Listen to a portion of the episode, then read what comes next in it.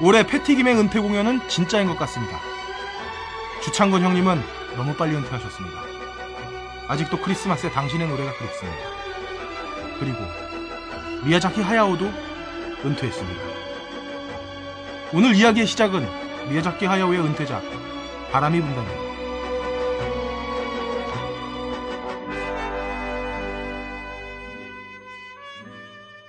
오늘도 어김없이 아, 세 분의 의원님들 모셨습니다.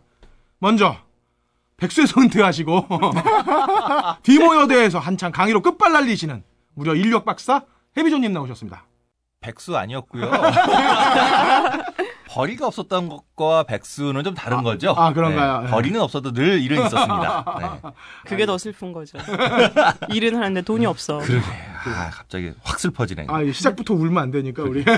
아, 주창권 형에 이어서 그냥 삶의 영역까지 다 슬프네. 아, 슬픈 하루네요. 그리고 영어 발음에서 은퇴한 현직 외국계 노동자 함장님 나오셨습니다. 할 말을 잃게 만드나 정말. 계속 밀 거예요. 예. CGV VVIP를 노리고 있는 함장입니다. 네. 아, 그리고 마지막으로 영진공 최초의 아, 여성 게스트 기념비적이네요. 네. 거기에다가 딴지 영진공 양대 미녀 중에 한 분이시고 그렇죠. 어, 게다가 솔로 거기에 서울아트 시네마 프로그램 팀장이신 팀장. 게다가 미애원이신 노바리님 나오셨습니다. 오! 아유, 반갑습니다. 모두 사실입니다.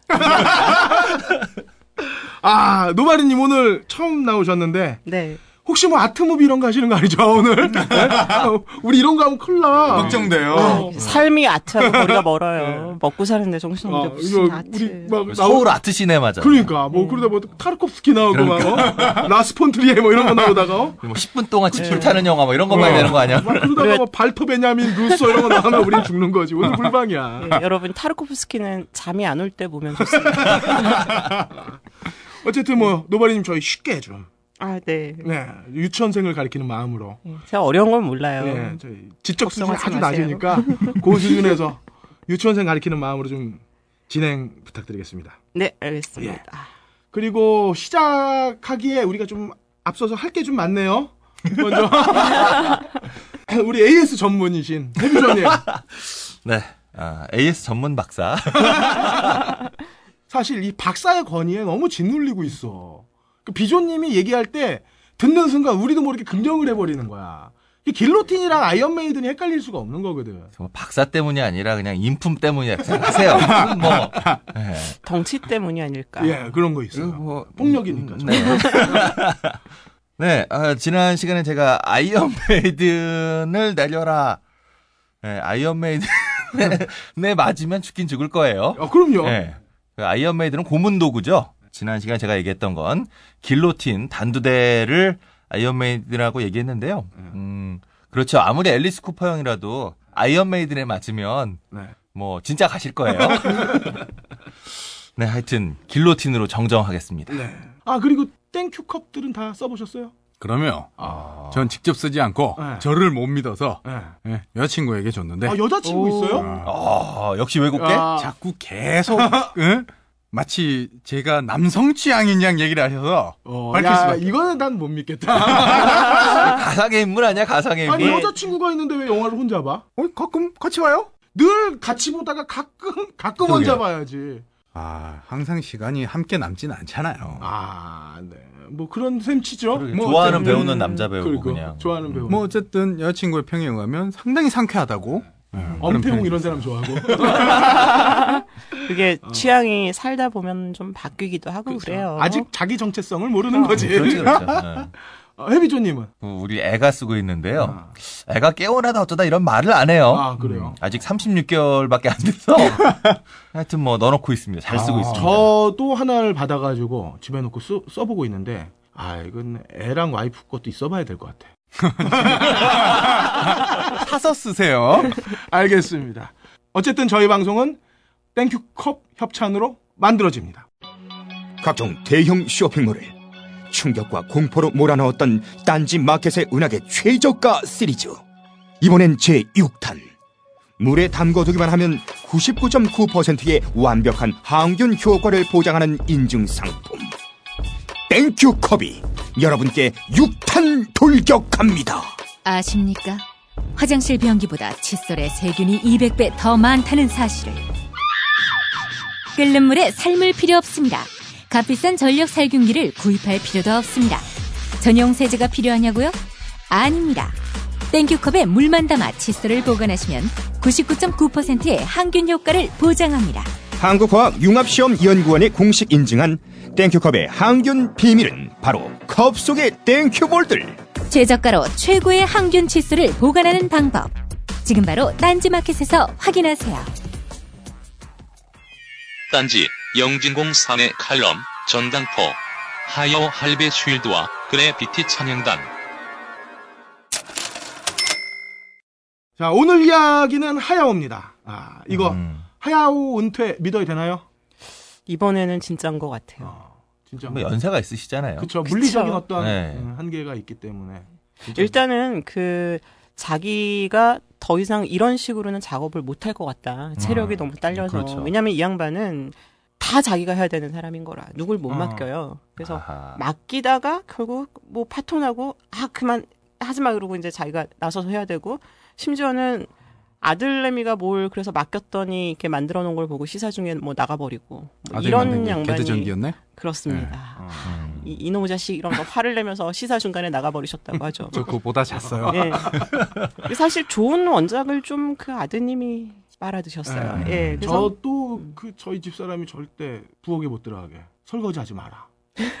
설거지를 얼마나 망쳐놓으면. 부엌에도 들여놓고 싶지 않을까? 그게 또 저기 작전이지.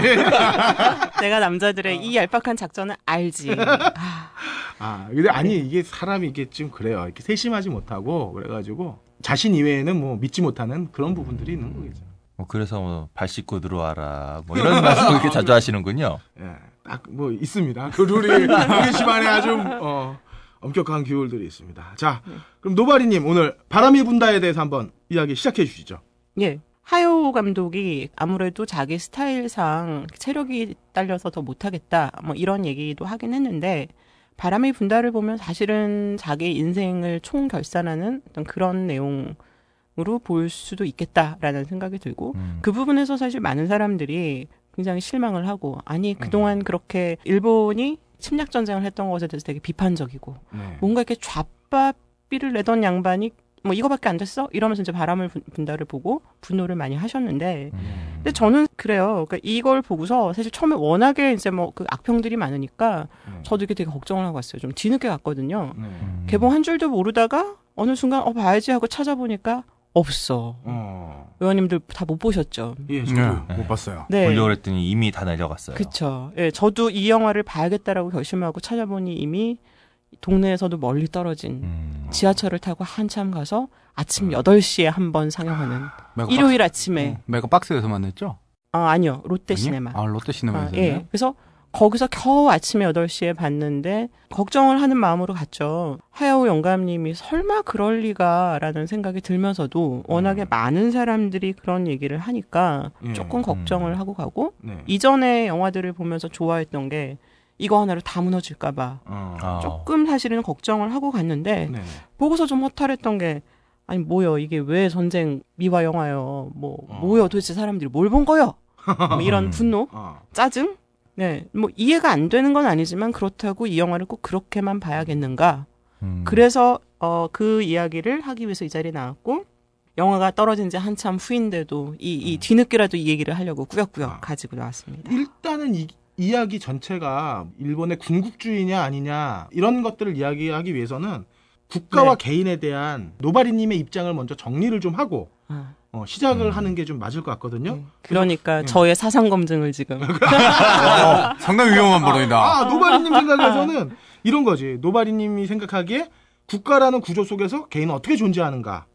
아, 좀 어렵나, 이거? 쌍. 아니, 너, 너무 위험한 사상 검증을 하려고 하시는데요? 뭐, 그럼, 그냥. 아니 어려운 얘기 하지 말자며 아, 근데 왜 어려운 돼. 얘기를 그래야, 그래야 군국주의적인 이야기의 채색으로 확 돌아가지 않으니까. 음. 어, 요 얘기를 좀 하고 싶어요. 그래서 뭐 국가란 무엇인가, 뭐 개인이란 무엇인가, 어, 이, 토론은 하- 하자는 게 아니고, 그냥 노바리님이 생각하는 그 입장, 개인과 국가를 생각하는 입장에 대해서 간략하게 말씀을 듣고 그걸 전제로 놓고선 이야기를 진행해 보죠. 저의 머리는 사람이 사회에 속해서 태어나잖아요. 네. 내가 원하지 않아도 네. 또 내가 선택을 할 수 있는 것도 아니고 네네. 뭐 물론 요즘 부모들은 애들한테 선택권을 주기 위해서 뭐 멀리 원정을 가서 출산을 하기도 한다고 합니다.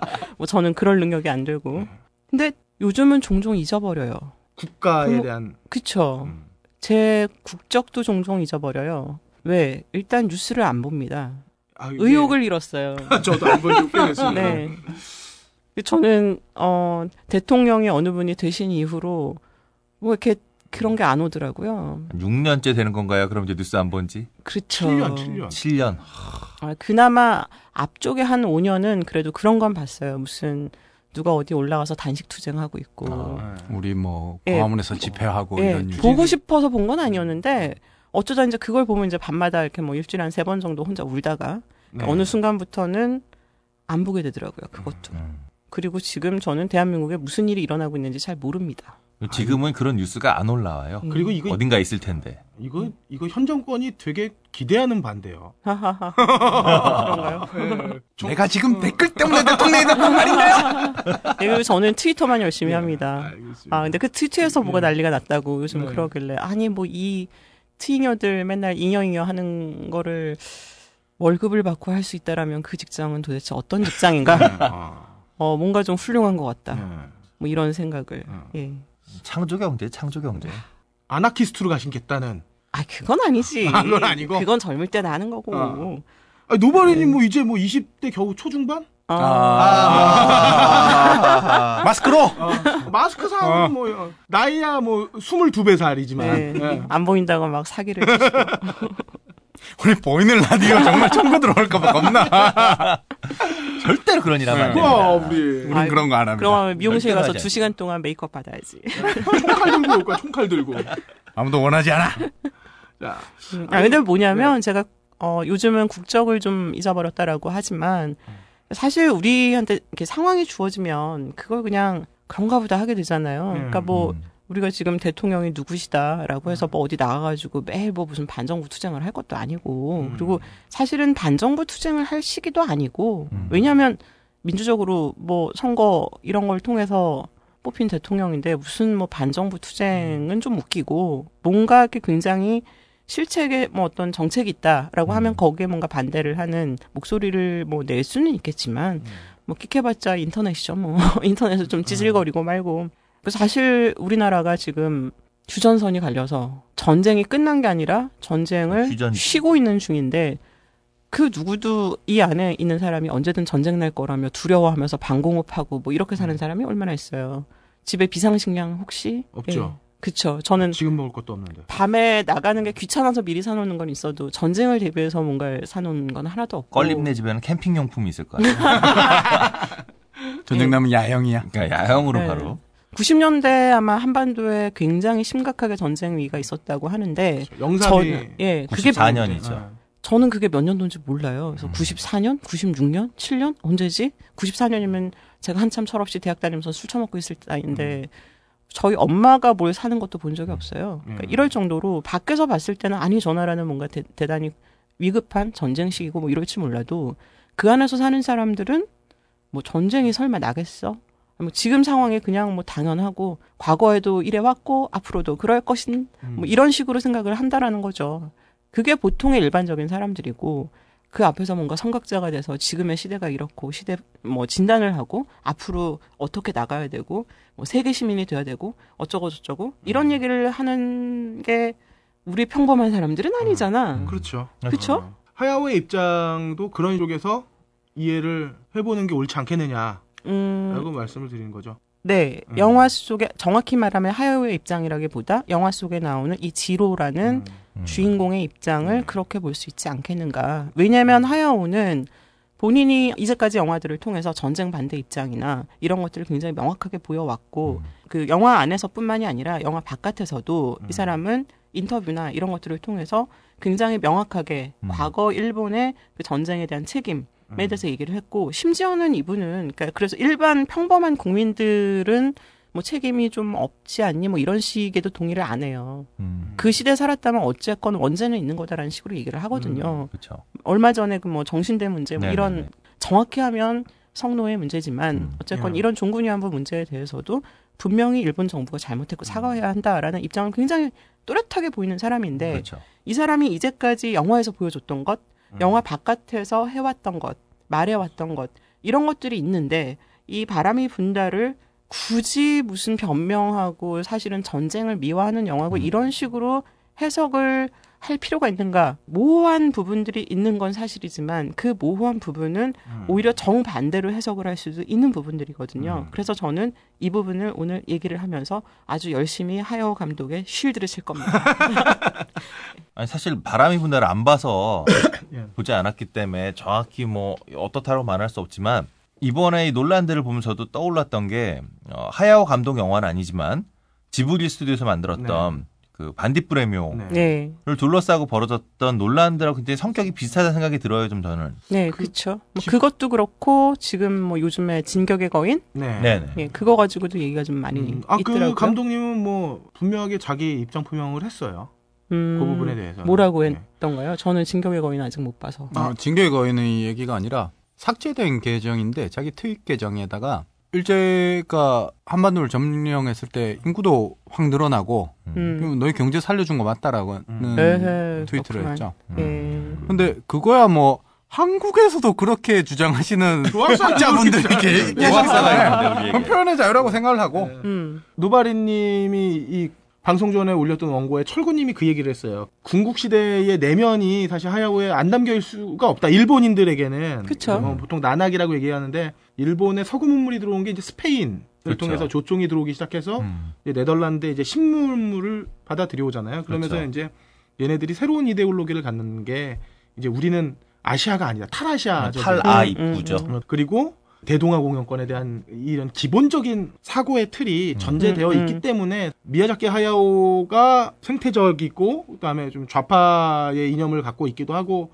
그렇기도 하지만 기본적으로 일본 속에 내재된 음. 그런 부분에서의 완벽한 탈피는 조금 어렵지 않았을까. 그리고 그걸 음. 강요하거나 우리가 주장하는 것도 물리적으로 좀 어려운 거 아닌가. 그렇죠. 그렇죠. 일- 일본 시민들이 전부 다 부처가 아니잖아. 네, 그렇죠. 나도 해탈하는 그거를 경지가 아닌데. 비판을 할 수는 있지만 사실은 그렇죠. 어느 정도는 좀 당연한 거 아닌가라고 음. 우리가 이해를 할 수도 있고 이해와 비판이 양립 불가능한 것도 아닙니다. 사실 음. 솔직히 얘기하면 지금의 한국 사람들도 아시아인이라고 생각 잘 안 하잖아.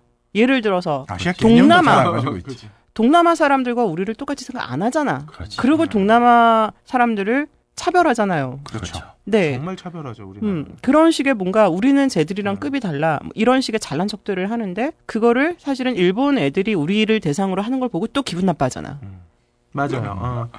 우리가 아, 수탈 했죠 베트남 이런 데서 어, 그렇기 때문에 아유, 아, 전쟁 가서 난리 음. 아니었죠. 그거에 대해서 음. 누가 얘기하는 사람이 근데 있나요? 이 이야기는 이제 여기서 논할 자리는 아니니까 이제 바로 음. 바람의 분다로 본격적으로 한번 들어가 보도록 하시죠. 네. 예. 일단 그 환경 얘기를 해보면 그 시대 원래 굉장히 많은 일본의 사람들이 특히 이제 30년대 뭐 20년대 태어나서 30년대 태어나서 요 이제 시기를 그때 10대를 겪고 이랬던 사람들은 자기가 너무 당연하게 언젠간 전쟁에 나가겠지. 나도 전쟁에 나가겠지. 요런 식의 생각을 했던 사람들이고 그래서 전쟁이 끝나고 패전을 하고서 이 사람들이 가장 일본 황실에 대해 가장 비판적이었다고 하더라고요. 이 사람도 하야오도 좀 비슷해요. 그러니까 아버지가 군수 공장을 음, 음, 하고 그렇죠. 네네. 예, 뭐 나가면 비행기 만들고 있고 뭐 만들고 있고 이런 거니까 그 음. 부품 가지고 노는 게 일이었고 전문적인 네. 단어로 밀덕이라 그러죠. 밀덕. 그쵸.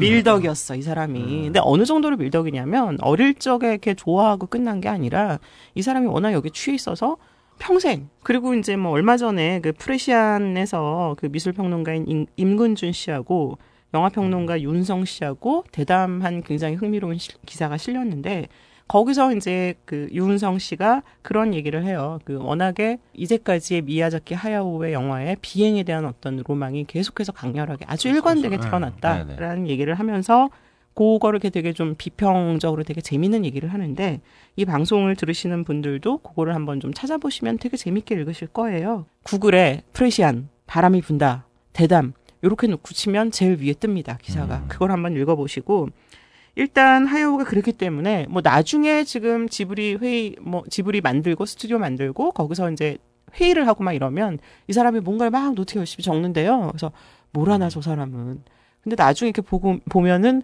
다 낙서. 어. 비행기 그리고 있고 탱크 그리고 있고 뭐 이랬던 일들이 에피소드로 뭐 전달이 되고 그런 사람들이 잘 돼. 아, 제가 어렸을 때 그랬어요. 잘 됐다고 보기 뭐 받을 수는 있어요. 아니 왜 내가 뭐 안 됐나? 네. 아, 그러게. 아니, 어, 네. 잘 됐지. 잘 됐죠. 맞습니다. 그래요. 하야와 동급 되는 거지 이러면서 여러 밴드 통해 가지고 예. 내가. 그 원래 지브리 스튜디오 요 지브리도 음. 원래는 뜻이 사막의 광풍을 뜻하는 리비아어래요. 어. 근데 원래 어원이 그렇고 하야오가 이걸 이름을 따온 건 2차 대전 당시 이태리 비행기 이름이라고 합니다. 원래 발음은 뭐 기블린가 그렇다는데 그거를 일본식으로 해서 지브리로. 그러니까 얼마나 밀덕인지 사실은 스튜디오 이름에서부터 드러나는 거죠. 그러네요. 그러니까 밀덕이니까 더더욱 전쟁에 대한 입장 자체가 이해가 안 가는 거예요. 그렇죠. 응, 그럴 수도 있고요. 네. 그렇다면 이 사람이 나중에 커서 의식적으로는 전쟁 반대 그리고 평화주의자 좀 아나키스트적인 면도 있고 사회주의적인 면도 음. 있고 아 또 페미니스트지 생태주의자야 응. 예, 좌파에 좋은 건 다 아는데 공산당 활동도 실제로 했었고. 예. 네. 근데 또 한편으로는 어릴 때부터 혼자 이렇게 꿈꿔오던 밀덕의 세계가 있었던 거라 좋아하는 세계가 그렇다라면 뭐 저 같은 경우도 살짝 이렇게 총기에 좀 관심이 있고 하지만 또 한편으로 전쟁 반대주의자고 거기서 이렇게 좀 부딪히는 어떤 혼란들이 있는데 그런 식의 혼란과 딜레마를 사실은 이 양반은 평생을 가지고 왔다라는 거죠. 네. 근데 평생을 가져온 것 치고는 그래도 나이 드셔서 계속 얘기를 하시는 게 올바른 얘기들을 필요할 때 해주셨다라는 거죠. 그래서 이 영화의 주인공인 지로 자체가 하야오의 분신이라고 할 수 있을 거예요. 그죠? 그렇게 전투기. 만들고 네. 싶고 네, 몰고 네. 싶고 그렇죠. 음. 예 그런 사람이고 또 영화에서 보면 사실 지로가 좀 뭐 착한 사람으로 그려져요. 뭐 어린애가 이렇게 당하고 있으니까 가서 야 너 그러지 마 뭐 이러고 있고 음. 예 왕따 노는 거 못하게 하고 또 뭐 애들 굶고 있으니까 뭐 도와주고 뭐 그리고 그 앞 쪽에서 이 평생에 걸친 사랑을 나누게 되는 여자를 만날 때도 지진 났는데 그 여자 유모를 막 도와주고 어. 굉장히 의협심이 있고 의리 있고 착한 사람인데 네. 이게 나중에도 얘기를 하겠지만 사실은 적성국 소위 전쟁을 일으키는 사람들이 이게 뭐 악마고 못 되어서 일으키는 게 아니에요. 음. 나름대로 그 사람들이 다 착한 사람일 수 있어요. 그래서 사실은 음. 인생이 슬픈 거지. 음. 세상이 슬픈 거고. 어쨌건 이 사람은 평생 아름다운 비행의 꿈을 추구를 하면서 당시에 전쟁을 일으킨 그 국가에서 그 꿈을 이루, 그 이루는 거는 그냥 전투기를 만드는 거였어요. 음. 아, 물론 나는 비행기를 만들고 싶지만 그 비행기 중에서 지금 전투기를 만들어야 돼. 이 방법밖에 없어. 음. 그리고 그걸 평생 만들었죠. 근데 그것이 물론 비판을 받을 수 있어요. 충분히. 그리고 우리처럼 침략 전쟁에 피해가 됐던 국가의 사람들은 물론 비판을 할 수 있지만 그렇다고 상대방을 무슨 악마를 만들고 그러기보단 비판을 하는 와중에도 우리는 이해를 할 수 있다는 거죠. 그리고 저는 이 영화가 그럼에도 불구하고 왜 전쟁 미화 영화가 아니냐, 궁극주의 미화 영화가 아니냐. 일단 영화의 첫 장면부터 생각을 해봤으면 좋겠어요. 이 영화의 첫 장면이 애가 꿈을 꾸는 걸로 시작을 해요. 아직 이렇게 어릴 때인데 딱 장면이 집 지붕에 비행기가 있어요. 어, 그래서 무슨 쟤네 집은 졸라 부정가 보다. 아 방송 용어로 안 적합한가요? 아니요, 적합해요. 네. 환영받는 예, 단어입니다. 졸라 부정가 무슨 집 머리 지붕에 막 비행기가 있어. 그래서 비행기를 타고 가요. 가는데 갑자기 이제 불길한 음악과 함께 이, 이 전투기 함대가 나타나서 근데 거기에 이제 묘사되어 있는 그 사람들이 까만색의 괴물 같은 그림자로만 표시돼요. 막 웃고 걔들한테 결국은 격추를 당해서 추락을 하다가 얘가 깨는 걸로 영화가 시작을 해요. 근데 시작 자체가 이렇다라는 거는 얘가 뭐 앞으로 영화 내내 뭐 아름다운 비행의 꿈 어쩌고 뭐 비행기 만들고 싶고 날고 싶고 해도 그게 결국은 전쟁이라는 상황에서는 더럽고 타락하고 추락하는 추악하고. 것일 수밖에 음. 없다라는 걸 사실은 딱 바꾸기 시작한단 말이지. 음. 감독이 선을 긋고 시작했는데도 그렇게 네. 해석하는 사람들이 있다는 건 대단한 일이네요. 그쵸. 시작을 그렇게 아예 하는데 왜 이제- 도대체 사람들이 그 시작 장면을 싹 잊어버리지? 근데 거기서 또 하나 자꾸 궁극주의로 읽히는 것 중에 하나 뭐냐면은 이 지로라는 그 실존 인물의 네. 삶이 그쵸. 결코 어, 그렇지는 않았기 때문에 그게 계속 겹치는 거지. 음.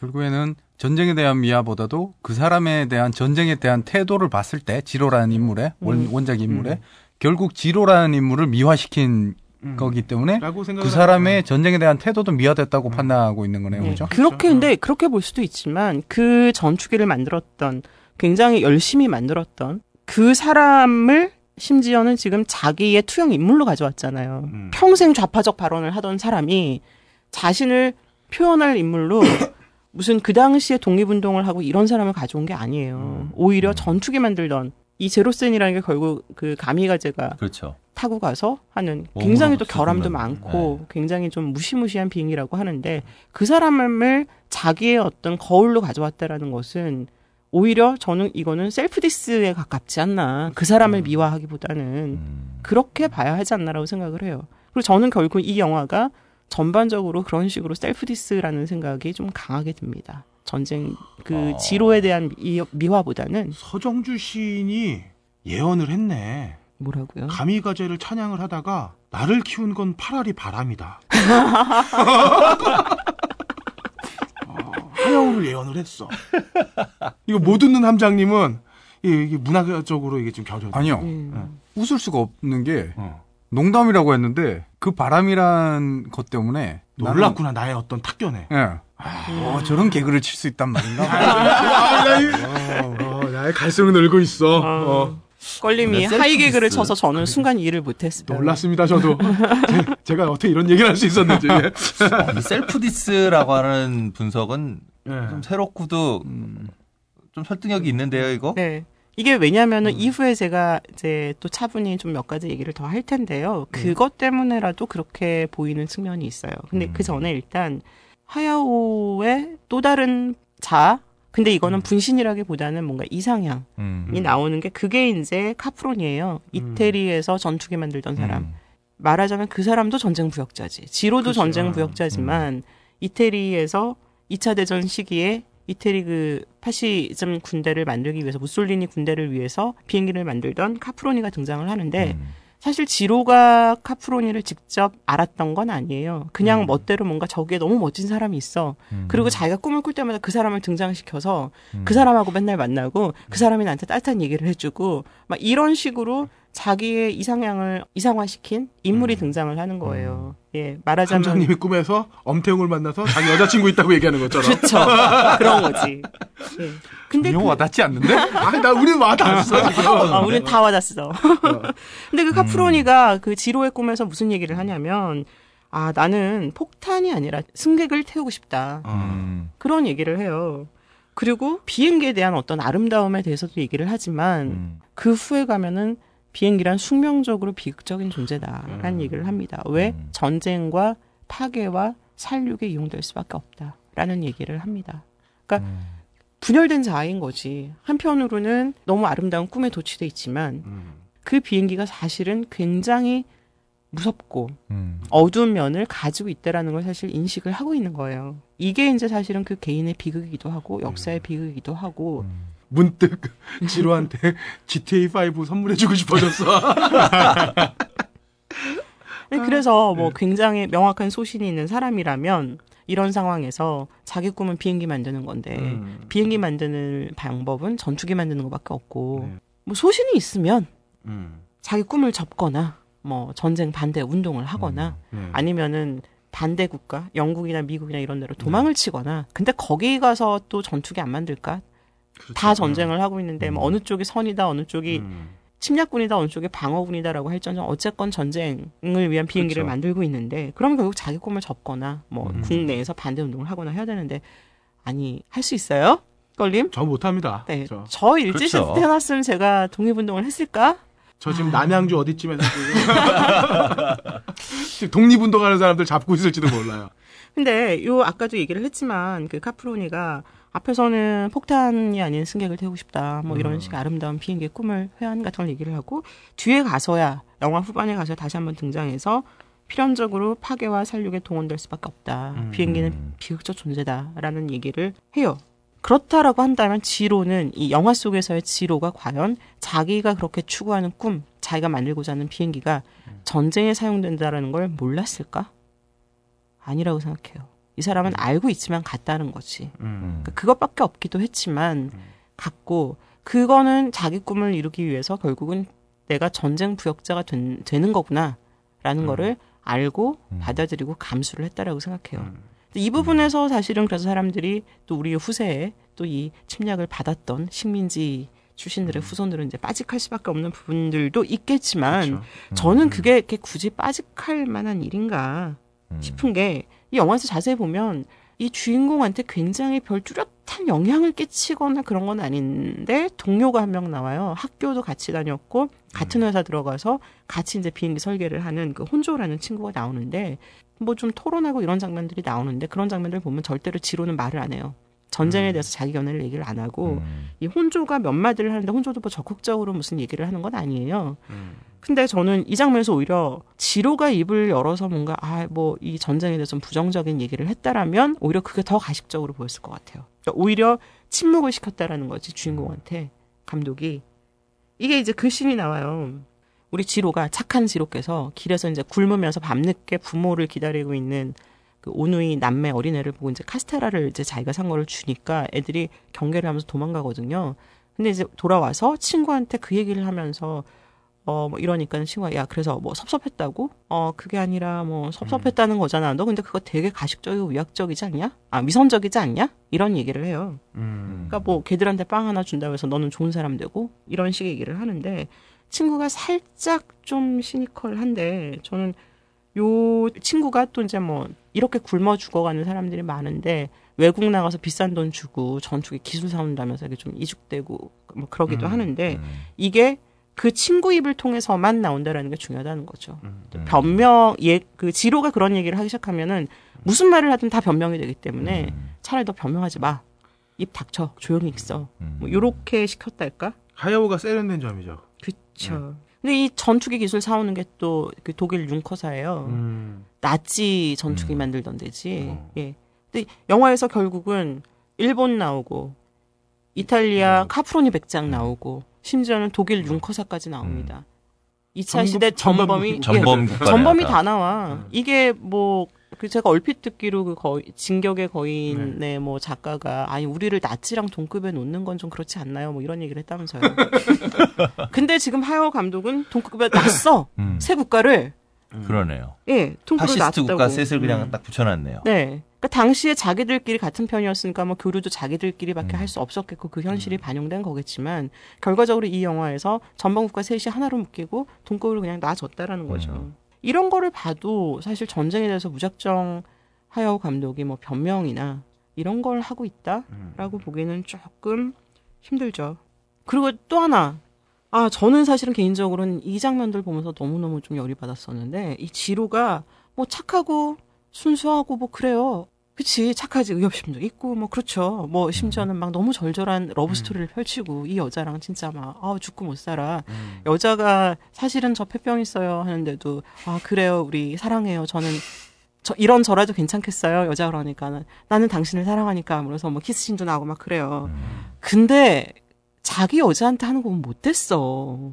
아, 그, 어, 갑자기 내가. 아, 왜 이런, 왜 이런 반응을 내가 느끼는 거지? 왜냐하면 제가 꼴림을 네. 쳐다봤기 때문에. 그러니까. 아, 깜짝 놀랐네요. 뭐냐면 막판에 이제 자기가 이제 성공을 시키려고 하는 완성을 목표로 하려고 하는 걸막 한참 작업을 하다가 그다음에 신이 바뀌면 여자가 그 나는 꼭 이 남자랑 결혼을 하기 위해서 행복하게 살기 위해서 열심히 치료받아야지 그리고 요양원 멀리 떨어진 요양원 가서 막 요양을 하고 있다가 이 여자가 편지를 읽더니 그다음에 막 달려가는 신이 나와요. 지로가 불러낸 거야. 나쁜 새끼. 나 도와달라고. 이게 여자가 근데 여자가 갔어요. 그리고 심지어는 그래서 가, 둘이 같이 살거든요. 어. 둘이 같이 사는데 와 나 진짜 여기서 진짜 빠직했어. 결핵환자 옆에서 담배를 피워요 작업하면서. 그 시절에는 모르지 않았을까요? 좋다 나쁘다를 그쵸. 몰라. 아니 그 시절엔. 몰랐겠지. 음. 그런데 그 이 영화가 그 시절에 만들어진 게 아니잖아요. 음. 지금 만들었잖아. 하야오가 굳이 그 장면을 넣었다라는 거지. 음. 근데 물론 그 당시에 그냥 뭐 현실만을 그리 현실을 반영하기 위해서 대충 넣었을까? 하야오가 결핵 환자 옆에서 담배 피면 음. 안 좋다라는 걸 모를까요? 넣었다라는 거지. 지금 만들어진 어떤 영화에서 보여주는 거구나. 사실은 처음엔 이제 나가서 담배를 피우려고 하는데 부인이 손을 잡고서 안 놔줘 내 옆에 있으라고. 음. 아 그래서 아 담배 한 대 폈으면 좋겠는데 이러니까 그냥 내 옆에서 피워요라고 해요. 부인이 물론 허락을 아, 하긴 그런 해. 장면이 있군요. 근데 그러면 우리가 통상 그럼 그럼 아무 안 잠깐 피지. 참치 뭐 이러고 하잖아요. 그리고 이제 나쁜 부인이 맞네? 부인이 잠들면 이제 뭐 나가서 피운다거나. 음. 근데 아 내 옆에서 피워요 그랬더니 그래? 그리고 바로 피는 거야. 아. 한 손은 이 부인 손을 잡고 음. 정말 화가 날 수밖에 그, 없는 게 아까 이제 함장님은 담배를 안 피우시지만 저는 담배를 피우기 때문에 그러니까 오히려 사실은 내 연기나 요거에 되게 좀 민감하다라는 거죠. 음, 옆에 그렇죠. 아픈 사람이 있으면 당연히 안 피고 음식점에서 술집에서 술 먹다가 애를 데리고 와서 옆에 있으면은 결국은 짜증은 나도 나가서 피우게 돼요. 되게 담배를 피우는 사람의 저는 기본적인 어떤 매너라고 생각을 하는데 내가 좋은 걸 하니까 이 좋은 걸 지키기 위해서는 근데 하여가 그렇더라는 거지. 그런 지로를 그리더라는 거지. 정리하자면은 지로의 행동이 뭐 정의롭고 착하고 순수하고 아름답지만 그 속에서 일어나는 자기의 행위들 비행기를 만들어서 어떤 그 전범이 되는 행위들 음. 결핵 환자인 와이프 옆에서 담배를 피우면서 얘한테 폐가 되는 음. 독한 어- 연기를 음. 주는 이런 행위들을 자기는 모르게 무의식적으로 행하고 있다라는 것을 보여주는 한 장면이 아닌가. 그렇죠. 노바리님 그렇죠. 그렇게 생각을 하시는 네. 거죠. 예. 그리고 심지어는 자기 비행기 만드는데 자기한테 힘을 줬으면 좋겠다고 요양하고 있는 결핵 환자를 불러내리는 게 그게 음. 말이 되냐고요. 그 순수한 마음으로 얘기했지만 결과론적으로는 누가 그쵸. 나를 죽음으로 아, 몰아가는 아, 아. 예, 그렇게 행위니까. 저는 결국 이게 자기 여자 그리고 자기가 그렇게 사랑한다는 여자를 목숨을 도마에다 올려놓고서 지금 음. 음? 이 비행기를 만들겠다라는 일념에 그런 짓까지 한단 말이죠. 근데 좀 사람 재미있는 게 저는 사람들이 또 이걸 보면서 화를 내더라고요. 그러면서 도대체 지로가 그래서 저는 좀 혼란스러웠던 게 아니 지로가 나쁜 놈이라고 그리던데 지로 나 원래는 나쁜 놈이잖아 왜 미화를 하지라고 욕하던 사람들이 그 장면을 보면서 또 왜 지로가 지 여자한테 하는 거 봐. 이러고 또 욕을 해. 착하고 순진하고 뭐 그렇긴 하지만 나쁜 놈이기도 한 거다라는 게 그냥 서로 충돌한다고 생각을 안 그렇죠. 하는데 이게 그 현실을 그냥 살아가는 사람이기 때문에 아까 얘기했던 음. 것처럼 우리가 저 사람이 그냥 그 자기의 주어진 현실에 충실히 살아가는 사람이야 라고 하는 지점에서 아 그런가 보다 하지만 그 사람이 충실히 살아감으로 해서 결국 큰 죄악을 저지른 거라면 그럼 그 사람은 사람 자체가 나쁜 놈이야 좋은 놈이야를 떠나서 그 사람이 한 행위는 결국 수많은 사람의 목숨을 앗아간 잔인한 행동을 한 거예요. 네. 그렇죠. 근데 우리는 그쵸. 이거를 자꾸 헷갈리는 거야. 그냥 평범하게 자기 삶을 열심히 살아간 개인을 그 시대 속에서 그렇게 살아간 그 사람이 결국 나쁜 놈이지만 우리는 영화 속에서도 그 놈이 정말 나쁜 놈이라서 나쁜 짓을 한 것처럼 봐야지만 직성이 풀리는 거죠. 맞아요. 그렇죠. 그리고 그러길 네. 요구하지. 그러길 요구하는 거죠. 네. 근데 사실은 대부분의 사람들은 그냥 자기 삶을 열심히 살아갔던 사람들이라고. 네. 적당히 착하고 네. 적당히 못됐고 그게 그 적당히, 사람들이고 네. 우리들이잖아요. 현실을 살아간 사람인데 결과론적으로 보자면 그게 그러한 군국주의의 핵심에 있었던 일본이란 사회에서 이 사람 원했던 건 아니지만 거기서 태어나고 그렇게 살았기 때문에 이 사람이 한 행위는 결국 전 세계적으로 보면 엄청난 사욕을 저지른 그렇죠. 잔인한 사람이 되는 거예요. 네. 그 베이츠 모텔 봐도 그렇잖아요. 노만 베이츠 엄마는 정말 열심히 살고 싶었어요. 본의 아니게 살인을 하고 본의 아니게 묻고 본의 아니게 걸려가지고 본의 아니게 경찰이랑 섹스를 해야 되고 본의 아니게 숨겨야 되는 어? 갑자기 그래서- 조, 조용한 가족이 떠오르는데 그러게 나도 조용한 가족인데 이거. 본의 아니게 아, 아들은 사이코가 되는 거지. 근데 맨 마지막에 보면 가미카제 특공대가 이 사람이 만든 제로센을 타고 나갔다가 한 대도 못 돌아오잖아요, 실제로. 네. 근데 한 대도 돌아오지 못했어. 어, 어, 어. 뭐 이, 이 되게 회한을 찬 대사를 하는 장면도 나옵니다. 영화 맨 마지막에. 네가 죽인 거야. 네, 자기가 무슨 짓을 했는지 사실은 직면하게 하는 거예요, 얘한테. 음. 지로한테. 근데 어떻게 이런 영화가 전쟁 미화 영화야. 아무리 뭐 지로를 뭐 착하게 그려서 아니면 뭐 애절한 러브 스토리를 줘서 근데 그 러브 스토리도 생각을 해봐야 돼요. 보면은 부인이 결국 그러고서 이 시험 비행을 마친 날 부인이 혼자 사라져요. 편지를 써놓고 사라지고서 나중에 그 어머 한 대도 돌아오지 못했어. 이 장면에서 부인의 환영을 봐요. 얘가. 부인이 당신은 꼭 살아야 해요라고 웃으면서 이 지로한테 얘기를 하는데 이제 그 장면을 보면 아 부인이 결국은 죽었겠구나라고 우리가 짐작을 할 수 있죠. 그래서 이제 처음에 사실은 뭐 관동 지진에서 이 두 사람이 만나서 뭐 관동 지, 대지진에서 한국인이 무수하게 학살을 당했는데 뭐 그 얘기는 쏙 뺐다. 뭐 사람들이 그걸로도 이제 분노를 하고 그 다음에 이제 마지막에 그 부인하고의 이, 이 정말 아름답고 절절한 비극적인 사랑 이야기의 주인공으로 만들었다고 또 막 욕을 하는데 저는 그냥 낭만적이고 뭔가 비극적인 이야기의 주인공으로만 지로를 보는 게 과연 옳은가. 그러니까 오히려 지로가 그렇게 끝까지 자기 비행기를 만들기 위해서 집착을 하고 했을 때 자기가 가장 사랑한 사람의 목숨을 결국은 대가로 잃을 수밖에 없었다. 과연 그러니까 이, 이 사람이 전쟁에 부역한 죄의 대가를 치렀다라고밖에 볼 수가 없는 거예요. 음. 그 대가를 치르게 하거든 하야오가 이 영화에서 그렇게 만, 만드는 거예요. 실제로 지로한테 그러니까 역사적인 실존 인물인 지로한테 그런 식의 뭐 절절한 러브스토리는 없었어요. 뭐 부인도 다르고 음. 뭐 한데 억지로 그렇게 만들어서 결국은 여자를 죽여버리는 것은 결국 이 사람이 그렇게 전쟁 부역의 길을 전투기를 만든 그 대가로 이 남자가 자기 목숨처럼 사랑하던 사랑을 잃는 처벌을 음. 결국 영화 안에서 받고 있다라는 거죠. 음. 결국은 그렇게 전투기를 만들어서 단 한 대도 돌아오지 못했다라고 음. 이 사람이 중얼거리지만 그 모든 청년들을 그 네. 비행기를 타고 있던 청년들을 죽이고 네. 자기가 가장 사랑하던 사람도 잃고 그리고 어떻게 보면 하야오가 하고 싶었던 얘기는 지로가 아니라 하야오 자신을 포함한 일본인 모두가 그러한 존재일 수도 있다라고 하는 음. 그런 좀 암시 혹은 그러한 거를 얘기하고 싶었던 게 아닌가 싶은 그래요. 생각이 좀 드네요. 그러니까 이 엔딩까지 가면은 사실은 너무 선의 해석이 아닌가 싶기도 하지만 자 전쟁으로 달려가면 모두가 죽습니다. 네 옆에 가장 사랑하는 사람도 죽습니다라는 경고로도 받아들일 수 있지 않을까. 반딧불에도 사실 저는 비슷하게 봤거든요. 전쟁을 하면 결국은 애들부터 시작해서 모두가 피해자다.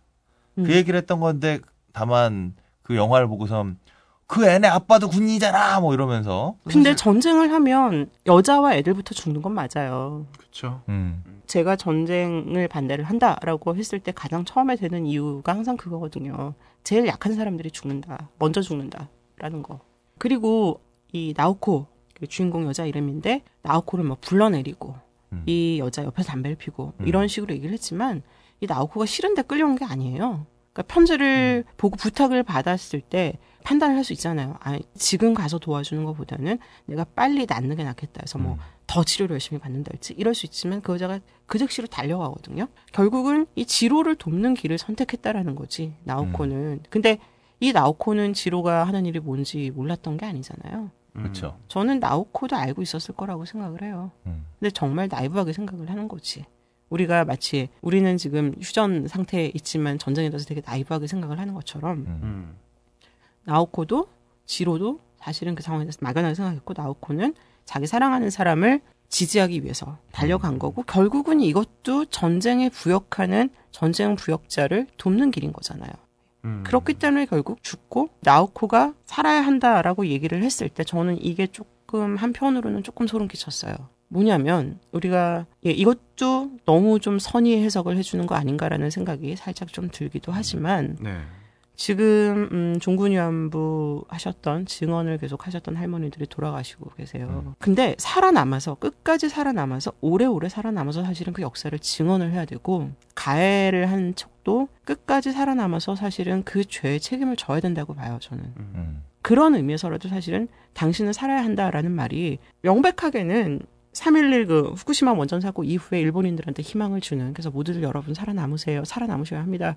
또 용기를 북돋고 희망을 주고 위안을 주고 그런 메시지예요 물론. 근데 저는 또 한편으로는 좀 그게 살짝 섬뜩했던 게 살아남아서 책임져라. 루도 볼 수 있지 않겠냐. 왜냐하면 자기는 지금 죽잖아. 지금 죽은 사람의 부탁이잖아요. 너 살, 살아남으세요. 그래서 꼭 살아야 합니다. 살아야 한다. 그 이후에는 사실은 과로라는 거예요. 이 과로를 과연 무엇으로 채울 것인가? 넌 살아서 잘 먹고 잘 살아라로 채울 것인가? 넌 살아서 책임을 져라. 이것을 책임지고 내 죽음의 의미를 생각해라. 음. 라고 아. 얘기를 할 것인가. 요 채우는 부분이 사실은 관객의 목- 목인 건데 이 관객의 몫인 부분을 저는 기왕이면 남을 욕하고 미워하고 저 사람을 괴물을 만들기 위한 방식으로 채우지는 않았으면 좋겠다라는 거죠. 음. 아니 가해자한테도 살아남으라 그러면 당연히 피해자는 살아남아야 돼 끝까지. 그렇지 않아? 죄진 사람이 살아남으면 그 죄로 인해 피해를 받은 사람은 더더욱 잘 살아남아서 징역 100년 그럼 100년 생존해야 돼. 그 제가 사실은 요 내용을 제 블로그에 이렇게 짧게 썼었는데요. 어. 그 여기에 댓글이 어느 날 이렇게 아니 달렸어요. 여기부터 오픈을 해야지 블로그부터 오픈하시면 어떡해. 내 블로그니까 어? 어. 예. 우리 엠바고 안 지켰네 이거. 제가 제 블로그로 한번 좀 떠보려고. 예. 예, 근데 어 이글루스에서 충격이라는 아이디를 쓰시는 분이 저한테 아. 제보를 해주신 상황, 댓글을 달아주셔서 저도 알게 된 상황이 뭐냐면 네. 원래 이 바람이 분다는 하요가 처음부터 저희가 이렇게 하려고 준비했던 게 아니래요. 어. 어. 다른 사람이 쓴 거예요? 아니요. 하야오는 이제 망설이고 있는데 어. 원래 하야오랑 되게 오랫동안 같이 작업을 해온 그 프로듀서. 사실은 감독이 하야오지만 이제까지 하야오 감독의 작품의 프로듀서를 모두 다 이분이 하신 또 다른 아, 창작자. 예. 음. 이- 이분이 사실은 설득을 했대요. 아. 뭐라고 설득을 했냐면 야 임마 너 반전주의자면서 동시에 밀떡인데 고 모순에 대해서 네가 이제 스스로 답을 할 때가 되지 않았냐? 나이도 그렇게 먹었는데 뭐 이런 말씀을 해서 떠미셨대요. 아. 네, 이 원래 이 두 분의 관계가 하여가 아무리 하고 싶어도 이 프로듀서가 오케이를 하지 않으면 작업 못 들어간다고 그러더라고요. 이거는 오히려 프로듀서가 등을 떠밀었다라는 거지. 근데 저는 이게 좀 무서웠어요. 자 이제 고백해봐. 이거 아니에요. 어. 너의 한계를 순순히 고백하고 사람들 앞에 까발려봐. 우리 주변에 이런 분이 두 분이나 있는데. 두 분이나 있죠. 우리 히어로 특집 하셨던 짱가님. 네. 반전주의자이시면서 네, 밀리터리 밀덕이죠. 경험이. 밀덕이시죠. 네, 저도 밀덕인데 어. 반전주의자예요. 네. 거기에다 남자. 스스로의 모순에 대해서 답할 때가 되지 않았냐? 라고 얘기를 하고 불어라. 네 모순에 대해서 이렇게 요구를 했고 비로소 용기를 내서 이 바람이 분다를 만들었다고 해요. 그렇다면 저는 사실은 이 영화가 아 제가 사실은 이렇게 많이 부족합니다. 저도 제 한계를 완전히 벗어나지는 못합니다. 라는 되게 수줍은 음. 그러면서도 사실은 되게 솔직한 고백이라는 거죠. 근데 우리가 거기다 대고서 아 하여 영감도 나이 뽑았어! 먹더니 뭐. 노망났네. 어. 저는 거기까지 봤어요. 그런 표현까지. 사실 이거는 박, 박수 받아 마땅한 일인데. 그쵸. 음. 그러니까 누구나 사실은 그 시대의 한계를 벗어날 수는 없어요. 그 어떤 천재도 자기가 사는 시대, 자기가 살고 있는 사회의 어떤 그 한계, 영향을 다 받으면서 살 수밖에 없는 건데 그 안에서 이 사람은 평생 어떻게 보면 투쟁을 해온 거고 음. 그리고 자신의 부족한 점, 자신이 그렇게 계속 투쟁을 해왔음에도 불구하고 계속해서 자기의 발목을 잡는 한계. 그거에 대해서 사실은 굉장히 솔직하게 고백을 한 거거든. 실토를 한 거거든. 그렇다면 비조님이 말씀하신 대로 사실은 박수를 받아야 되고 감독님 감사합니다. 라고 해야 되는 거지. 거기다 대고 삿대질을 하는 건 저는 되게 그것도 이상한 좀 피해자 무심 아닌가? 뭐 이런 생각까지 들더라고요. 그러니까 그것도 마찬가지. 역으로 생각하면은 음. 어, 아까 전에 처음에 제가 사회와 개인을 어떻게 생각하느냐, 음, 음. 국가와 개인을 어떻게 생각하느냐고 여쭤봤던 부분이 바로 여기서 또 부딪히는 부분인데 음, 음. 대한민국에서 사실상 아주 큰 피해자로서 일본의 지배하에 음. 또 음. 일본의 어- 억압을 받았던 역사가 있는 대한민국의 사람으로서는 또 그 구조 안에서는 좋게 판단할 수가 또 없는 문제지. 예, 그런 부분이 어, 있죠. 그러니까 이 해석이 맞다, 틀렸다를 차치해 놓고서 음. 일단 하야오의 개인 그리고 음. 하야오 개인의 영화로 집중을 해서 보는 게 그리고 그렇게 해석을 하는 게 첫 번째가 아니겠느냐. 그리고 음. 그 다음에 대한 부차적인 문제는 영화 외적인 문제니까 영화 외쪽으로 놓고선 판단을 하는 게 맞지 않겠느냐라는 생각을 음. 하는 거고요. 뭐, 안 만든 걸 수도 있는데요. 제가 되게 존경하는 리영희 선생님이 있었죠. 네. 네. 근데 리영희 선생님이 평생 그 우리가 일본에게 피해에 대한 요구를 하기 이전에 우리가 베트남에서 어떤 일을 했는지 우리가 베트남에 먼저 사과해야 된다라고 음. 주장을 했었어요. 근데 음. 돌아가시기 한 2년 전인가 선생님 이제 댁에서 뵐 일이 있었는데 어, 운이 되게 좋았죠. 근데 그때 누가 그런 질문을 했어요. 선생님 평생 북한과의 문제 뭐 이런 거 주장해 오셨는데 그럼 만약 북한이 우리 쳐들어오면 어떻게 어떻게 하실 거야 했더니 너무나 단호하게 싸워야지. 본인이 양심적인 지식인이고 뭐 다 하고 있지만 어 반전 필요성 뭐 베트남에 대한 사과 이 얘기를 하고 있지만 그러함에도 불구하고 자기가 살고 있는 현실 음. 이 모순적인 현실을 그러니까 이분의 난 그 발언이 되게 그 항상 지금까지도 기억에 남는 게 현실을 살고 있는 나예요. 우리는 다 현실을 살고 음. 있는 나고 하지만 그 현실을 조금이라도 바꿔보기 위해서 노력해야 되는 거고 그렇죠. 음. 하지만 그렇다라고 내가 처해 있는 현실 자체를 부정할 수는 없다는 거죠. 맞아요. 그렇죠. 음. 어, 맞아요. 전 그게 대단히 지금 그 리영 선생님 전에 뵀던 그게 떠오르는데 하야오의 지금 얘기를 들으면서도 네. 비슷한 생각이 좀 많이 드네요. 음. 저는 뉴스타파의 그 맨 앞에 나오시는 내가 아. 원하는 건 진실이야. 최근 본 관상 마지막 대사가 떠올라요. 파, 파도만 난 파도만. 파도만 봤는데, 봤는데. 사실은 바람을 봤어야 됐다는 얘기가 음. 결국에는 지로도 그 시대의 바람에 결국에는 자기 꿈이나 이런 것 자체가 흔들렸으니까 관상도 그 시대의 흐름에 결국에는 자기 아들도 죽고 그랬었으니까 뭐 음. 그런 맥락으로 떠올라요. 마지막으로 하나만 덧붙이면 그래서 이 영화가 과연 전쟁을 낭만으로 포장을 하느냐? 저는 오히려 역으로 그 낭만이야말로 면죄부를 받고자 하는 어떤 그 심리의 가장 기본적인 구조다라는 거를 음. 스스로 고백을 하고 계시는 게 아닌가 음. 요런 생각이 듭니다. 어쨌건 적, 조상들이 음. 자기 바로 아버지 세대들이 전쟁에 부역을 했고 본인들도 사실은 그 전쟁의 불을 어릴 때 조금 누렸고 물론 그러다 이제 뭐 잿더미가 됐지만 그랬던 사람의 입장에서는 자 요런 낭만성이야말로 사실은 그걸 제일 구실로 삼고 싶답니다. 음. 음. 요런 식의 고백으로 읽는다라면 저는 음. 오히려 이 영화를 훨씬 더 좀 깊이 음. 보고 나아가서 사람이나 우리가 사는 세계를 조금 더 넓은 시선으로 볼 수 있지 않을까라고 생각을 하고 그것을 보는 건 결국은 관객이라는 거죠. 음. 재개봉해야겠는데요. 그렇죠. 이분이 패티 기물 아니시 거잖아요. 네, 그렇죠. 이게 번복할 것도 아니고 음. 진짜 은퇴하실 네. 것 같은데 네, 그러니까 마지막 이런 작품에 네 이런 작품을 만드셨다면 사실은 자기 인생 전체를 그렇죠. 사실은 가장 자신의 약한 부분을 음. 지금 고백을 음. 하신 거기 때문에 이제 할 거 다 했다 음. 행복하게 은퇴합니다라고 하셨다는데 정말 그럴 것 같아요. 물론 뭐 다시 돌아오셔서 또 영화를 만드신다라면야 보는 팬들은 뭐 좋지만 음. 네, 아, 감사합니다. 저희가 거죠. 2주 동안 저질과 품번에 품번 품번에서 헤어나오지 못하다가 어 이제서야 이제 영진공이 네, 영진공 다 아직 어, 좀 품위를 그런가요? 갖추고 우리 수준에 맞는 또 얘기가 나왔네. 저는 사실 여기 네. 오기 전에 외국인과 미팅을 하고 있었는데 아, 계속 예 영어로 예. 음, 예 제가 좀 그런 사람이에요. 오 대단하십니다. 야, 예, 여기 뭐그 자리의 아, 주제는 오늘- 하지만 에로틱 필름이었습니다. 다음 주가 그겁니다. 아, 예. 예. 기대를. 자 참, 네. 오늘 수고해주신 노바린 박수 한번 쳐주세요. 우! 저기 다음에 꼭 불러주세요. 아 그럼요. 지금 저희 영진공 미녀들 중에 이 시간대에 나시는 분이 노바리님밖에 안 계세요. 그렇기 때문에 뭐 또 필연적으로 부를 수밖에 없고 긴 시간 수고 많으셨습니다. 네, 감사합니다. 영화 딴따라 영화 딴따라 시간입니다. 해비조님. 아, 오늘 미야자키 하야오 선생의 은퇴작을 두고 우리가 좀 얘기를 했는데요. 네.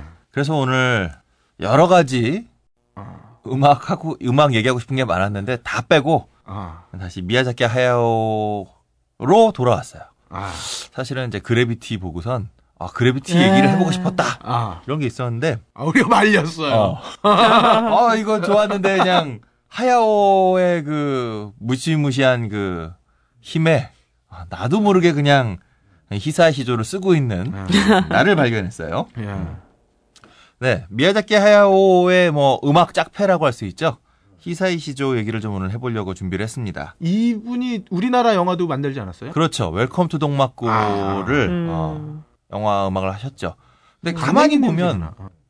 그 웰컴 투 동막골의 분위기도 동화적이지만 네. 음악이 그렇죠. 어. 만들어낸 그 아기자기함이 있거든요. 음, 음, 그리고 가만히 맞아요. 생각해 보면 어, 미야자키 하야오의 동화적인 세계랑 어느 정도 일치하는 면이 있어요. 음악적으로. 빠바밤. 아이씨 안 나온다. 머릿속으로 있는데. 그래요. 사실 한국서는 히사이 시조가 굉장히 인기가 많죠. 예. 네. 워낙에 뭐 작품 자체들이. 네. 네. 그러니까 뭐 히사이 시조가 단순히 저기 미야자키 하야오 영화만 한 게 아니잖아요. 네. 음. 이분이 뭐 또 대표적으로 기타노 다케시 작품도 음. 거의 다 네. 어, 음악을 담당했고 또 이번에 찾아보니까 제가 되게 좋아하는 훌라걸스 만든 어. 어, 이상일 이상일 감독, 감독의 네. 2010년작 악인이라고 하는 영화에서도 어, 예. 음. 네, 음악을 하셨더라고요. 네. 그리고 그 허안화 감독의 이모의 포스트 모던 라이프라는 어. 어, 홍콩 감독. 어, 허안화 감독 사실 별로 관심 없다가 지난번에 버디님이 그 네. 추석 특집으로 네. 어, 짱깨 영화. 검은 그룹 네. 어. 음. 구해볼 수가 없었는데 아니 근데 허안화 감독은 사실은 최근작이 국내에서 개봉을 했었어요. 여러분들이 음. 안 봐서 그렇지. Simple Life라고. 어. 이름은 네. 들어본 것 같네요. 네, 그 유덕화가 나와요. 유덕화가 제가 알기로 허안화 감독 근작들에 좀 자주 나오지 않았나요? 유덕화는 많은 감독들의 근작에 나옵니다. 그렇군요. 다 나오시는군요, 그 형은. 아, 갑자기 너무 멋있어져가지고. 음. 네. 히사이시 조는 기타노 다케시 얘기도 했었지, 했었지만, 이분이 한 영화들은, 어, 어떤 감독하고 작업을 하냐에 따라서 전혀 다른 색깔의 음악을 만들어내는 작가예요. 아. 음. 아, 그런가요? 그러니까 Welcome to 동막골은 사실은 지브리 스튜디오의 느낌에 가까운 음악을 좀 요청하지 않았을까라고 생각이 아, 돼요. 예, 영화 자체가. 네. 예. 그러니까 기타노 다케시 영화들을 보면 그러게요. 같은 작가라고 생각하기 정말 어려울 정도로 음. 정말 관조적이고 차갑고 음. 똑같이 피아노 연주가 많이 등장하는데 그 피아노가 전혀 다른 색깔의 피아노로 음, 나오죠. 맞아요. 그리고 사실은 그 지브리 영화들도 그 영화들에 따라서 사실 그 곡의 색조가 좀 많이 다른 게 예를 들어서 이제 토토로 그렇게 그 유명한 이제 토토로의 음악도 처음에 시작한 뭐 그 노래가 무슨 동요인데 행진곡풍의 동요 음. 같은 느낌이에요. 사실 그 맞아요. 뭔가 아기자기하고 이 이런 그 뭐 이 그거 또 살짝 좀 다르죠. 음. 음. 그러다가 라퓨타를 들으면 그 장엄함에 네. 놀라죠. 그렇죠. 음. 토토로는 진짜 위대한 게 어떻게 그 손뭉치를 갖다가 돈 받고 팔 수 있게 만들었어. 어, 근데 그거 모르세요? 요즘 그 얼마 전에 전시회했잖아요. 토토로보다 요즘 친구들은 포뇨라 그러더라고요. 아, 네, 포뇨. 포뇨. 벼랑이의 그- 포뇨? 네. 저 이제 포뇨 같은 경우는 극장에서 개봉했을 때 사실 평이 되게 좀 상반됐었는데 도대체 어떻게 이런 영화를 보고 별로다 내지는 뭐 영감님이 퇴행하셨다라는 평을 했는지 도무지 이해할 수 없는 없는 사람 중 하나인데 저 같은 경우는 어쨌건 뭐 그 그렇게 포뇨의 인형들이 인기가 있다고 합니다. 음. 자 여기서 연식이 나오는 거지 토토로냐 포뇨냐 그러게 나도 토토로가 더 기억에 남는데. 저는 둘다 기억이 없어요. 왜죠? 근데 아 정서가 너무 메말랐어. 함장님이 메마른 이유를 알겠어. 미야자키 하야오는 코난이지. 아, 근데 코난에선 히사시조가 없었다는 거. 아, 맛있다는 거. 네, 하지만 코난을 나이 들고 보니 아 이건 무슨 자본론을 읽는 기분이었어요. 아유, 자본- 자본- 자본 자본 코난 풀셋이 집에 있어요. 오. 몇년 전에 EBS에서 그 예. 실제로 다시 보여주는데 아. 야 이건 뭐 완전히 만국의 노동자여 단결하라가 네. 유, 유일할 거야. 주제가 타이틀이 일본 거보다 우리나라가 더 좋은 애니메이션 중에 하나. 어, 그 음, 그냥 코난이? 카피가 아니었나? 예. 카피가 아니었어요? 예. 코난 일본 원곡은 되게 그냥 뭐랄까 어. 음악이 좀 발랄한 느낌? 음. 근데 우리나라 주제 타이틀 아, 그 곡은 타이틀 되게 좋네. 예. 빰빰빰빰빰빰. 음. 어, 난 그것도 마징가처럼 그렇게 어. 그냥 갖고. 건졌더니 그대로 가져온 게 아. 아니고 마상원이 안 그렇구나. 그러게요. 은하철도 999 메칸더 V와 다른 결의 예. 그렇군요. 저는 몰랐네요. 가장 좋아하는 동요 중에 하나예요. 진짜 놀랐던 거는 몇 년 전에 말괄량이 삐삐를 새로 하는 거야. 어. 그래서 나는 이 KBS에서 방송을 했었으니까 그렇죠. 야 이거는 잠깐 어떻게 말갈량이 삐삐면 저기 아니카 이거 있잖아. 애니메이션이랑 아니 애니메이션이 아니라 거. 그냥 실사. 실사. 아, 그 버스 나오고 하는. 어, 막 애가 막 음. 이렇게 막 네. 버스 들고 아, 말 아, 들고 네. 이러는 네. 거잖아. 아빠가 해적이고. 네. 음, 음, 되게 어. 삐쩍 마른. 네. 네. 말괄량이 삐삐. 아, 그게 죽은 아, 게 그거 밍키구나. 그거는. 아, 어쨌든 그 요술공주 어. 밍키. 음. 저 삐삐를 새로 하는데 삐삐 목소리가 똑같은 거야. 그래서 나는 KBS에서 음. 산줄 알았는데 주희 선생님이 녹음을 그대로 그대로. 아. 와 마지막에 스태프 스크롤 쫙 올라가는데 주희 선생님만 맞고 밑에는 막 전광주 윤미나 안에서 그러니까 대교 성우들이야 다. 어. 야 이걸 보면서. 그 소- 그분이 원래 밍키도 했고 뭐 몇. 년, 그러니까 몇년다 전이야. 해드셨던 30년. 분이시거든. 어, 30년 전에는 우리나라 애니메이션 다 해드셨던 분이거든. 여자 주인공은 다. 네. 아. 아 그분 대단하시더라고요. 놀랐습니다 아주. 근데 그분을 불러올 생각을 한 대교도 대단하네요. 어, 그러네요. 아, 정말 네. 대단했어요. 원래 추억에 대한 존중이라는 그렇죠. 느낌이 들어서 아주 깊으네요. 그리고 소모주도 하셨어. 아, 그랬었나? 음. 음. 자 다시 돌아가 볼까요? 아, 오늘은 네. 이사 시가 되게 힘드네요. 안 끝낼 거야. 꽝을 받지 않아. 그러게. 어. 하여튼 한국서 히사시도 되게 유명해요. 네, 유명하다는. 말씀드리고요. 음. 어. 근데 이 사람 히사시도 1950년생이에요. 어, 음? 이젠 생각보다 젊네요. 비조님 그것만 알아주세요. 이미 노시간, 녹음 2시간 지났어요. 네. 예. 이분 원래 클래식 전공 하신 분이고요. 음, 일본 국립음악대학을 졸업한 음. 재원이시군요. 네, 재원이시고 근데 더 중요한 건 이 사람의 경력의 시작이 네. 광고 음악이었다는 거죠. 음, 광고 음악이었고 그다음에 일본이었다는 거. 음. 그러니까 일본 사회가 오늘도 아까도 나왔었던 거지만 탈아입구를 주장했던 근대 초창의 탈아입구였고 그래서 스스로가 동양을 연구해야 된다라고 일본인들이 얘기했었잖아요. 동양을. 자기네는 동양이 어, 아니다 이거지. 동양- 예, 아, 자기네도 참. 동양인이면서 동양을 연구해야 된다라고 주장했던 이런 사회에서 그렇기 때문에 일본 사회에서는 굉장히 오래전부터 재즈, 음. 그다음에 음. 또 월드 뮤직 맞아요. 뭐 이런 음. 것들에 대해서 이미 70년대부터 음, 음. 굉장히 오픈돼 있었어요. 그리고 음. 70년대에 이미 미국에서도 인정받는 재즈 뮤지션들이 일본에서 탄생하고 맞아요. 있었고 음. 그러니까 참 이게 항상 신기했어요. 그게. 그렇죠. 사실은 이 사람들이 내가 아시안이라는 생각이 별로 없었던 거예요. 음. 혹은 아시안이라는 걸 인식하더라도 아시안이 아님을 스스로 증명하는 음. 그런 종류의 문화를 만들어내고 싶었던 거죠. 아, 음. 영어 발음이 나만큼 힘들 텐데. 아니 뭐 영어 영어 발음 뭐 중요한가? 음, 문화 교류를 하려면 영어가 좀 되어야 되지 않나요? 아니죠. 여- 이 사람들에게 중요한 건 문화 교류가 아니라 우리가 그들과 동일한 그냥 서구적인 근대의 일원이다라고 하는 걸 확인하는 음. 거니까 나는 영어로 얘기할 필요 없는 코스모폴리탄이야. 거죠. 뭐 이런 그렇죠. 거군요.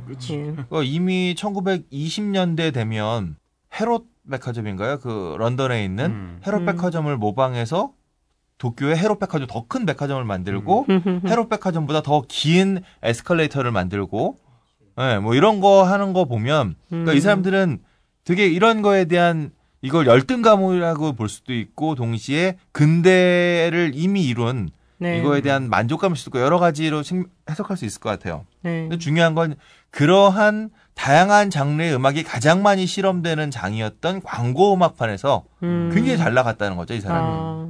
어, 요걸 좀 우리가 생각을 해야 될 것 같아요. 이 자신감을 바탕으로 82년에 솔로 앨범을 내요. 32살 때죠. 네. 인포메이션이라고 하는 앨범을 내죠. 쫄딱 망합니다. 음. 그러니까 당대에는 완전히 실패했는데 지금에 와선 어, 히사히시조의 처음을 볼 수 있는 그런 음. 음. 악으로 얘기가 많이 돼요. 근데 중요한 건 이 사람이 쫄딱 망했다는 거죠, 당시에. 음. 쫄딱 망했었는데 쫄딱 망했기 때문에 지브리에서 뭐 의뢰가 들어왔을 때 피할 수가 없었다는 거예요. 아. 아, 사실 광고 음악은 김도영 씨가 뭐 몇천 곡을 만들고 뭐 또 광고 음악 많이 얘기하시는 윤영주 윤영주 씨. 씨가 또뭐 씨. 몇천 곡 음. 만들고 이걸 듣고 우리가 우와 저 사람 저렇게 많이 했네라고 하지만 광고 음악은 길어야 1분 30초예요.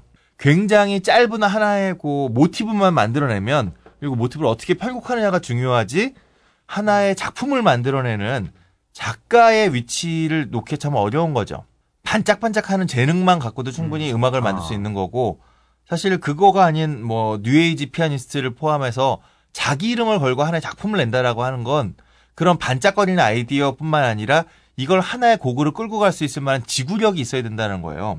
음. 근데 영화 음악은 그 중간에 껴 있죠. 굉장히 단편적으로 음악을 만들 수도 있고 하나의 장편으로 만들 수 있는 이 경계에 모두 놓여져 있는데 이 히사이시조는 초창기에는 영화 아, 광고 음악으로 경력을 쌓으면서 자기의 이름을 건 하나의 아티스트로 남고 싶었던 것 같아요. 음. 근데 이게 좌절됐다라고 할 즈음에 지브리 스튜디오에서 연락이 오니까 아, 나 그냥 해야겠다라고 시작했던 건데 이게 음. 이 사람에게 하나의 진정한 아티스트로 음, 음. 나아갈 수 있는 전환점이 네, 되는 전환점이 거예요? 되는 거죠. 예. 네네. 그 미야자키 하야오가 그런 말을 했어요. 다른 음악인을 찾지만 결국 히사이 시조에게로 귀결된다. 아. 네. 그 사람밖에 없어. 뭐 이런 거네. 그런 아, 거죠. 절절한. 근데 기타노다 고백. 케시도 다른 작가랑 안 해요. 음. 히사이 음. 항상 맡겨요. 음, 음. 그러니까 뭐 하나비나 소나티네 이런 거는 그렇다 싶어도 기쿠지로의 여름 같은 경우는 다케시 영화에서 아마 처음으로 유쾌한 영화가 아니었을까 네. 싶은데 이런 색깔의 반전을 가지고 올 때도 히사시조에게 믿고 맡길 만큼 음, 음. 재밌다. 우파 좌파 양쪽에서 다 찾는.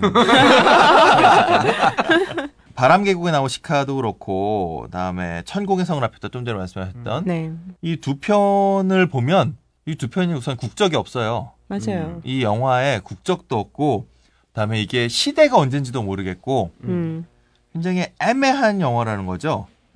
그리고 그렇기 때문에 이 두 편의 음악은 좀 후반기랑 달라요. 그러니까 이 두 편에서의 음악은 기본적으로 오케스트라를 사용하고 있거든요. 음. 뭐이 사람이 정규 클래식 교육을 받았기 때문에 오케스트레이션을 조율하는 데는 별 문제가 없었을 거예요. 근데 어, 특히 천궁의 성 라퓨타 같은 거 보면 되게 웅장한 네. 오케스트라가 나오다 가 갑자기 신디사이저 중심의 음악으로 확 바뀌기도 해요. 어. 그렇군요. 근데 이런 짓을 어떻게 할 수 있느냐 이 사람이 제가 볼땐 광고 음악을 하면서 아. 쌓였던 수많은 종류의 음악을 음. 다재다능하게 다뤘던 이 경험들이 이 히사이조의 이런 경험들이 미야자키 하요가 꿈꿨던 어디에도 속하지 않는 시대, 어디에 음. 속하지 않는 배경의 영화를 만들 때 음악으로서 굉장히 잘 사용되지 않았나 음. 그런 생각이 듭니다. 또 히사이시조의 특징은 아까 그 껄림도 말씀하신 것처럼 이 사람이 똑같은 피아노라도 이 피아노의 톤 같은 걸 잘 조절해요. 똑같은 피아노지만 토토로에서는 소박한 피아노의 연주가 나오고 아, 천공의 성 라퓨타에서는 굉장히 화려한 피아노가 음. 나오죠. 좀 더 후에 나오는 그 키키라든가 아니면 음, 음. 어, 붉은 돼지 같은 거에 보면 똑같은 피아노지만 부기우기 스타일의 재즈적인 느낌의 피아노로. 네. 그러니까 똑같은 피아노라는 악기를 두고 있지만 선율도 좀 바뀌었지만 선율보다 더 중요한 건 그 악기를 어떤 소리로 만들어내면 이 소리가 사람들한테 어떻게 들릴까에 대해서 굉장히 고민을 많이 하는 장르를 넘나드는. 네. 음. 이게 장르뿐만 아니라 그거를 어떤 소리로 표현하면 사람들에게 어떤 감정을 일으킬까를 되게 중시하는 것 같아요. 그래서 음. 피아노도 어떤 작품은 제, 그냥 저의 느낌인데 히사이시 조는 똑같은 피아노라도 어떤 작품에서는 천공의 성 라퓨타 같은 데서는 그랜드 피아노를 사용했을 거라고 예상이 되고 키키 같은 경우에서는 피아노면 막 이렇게 큰 거. 그렇죠. 네, 큰 거. 어, 네. 그죠.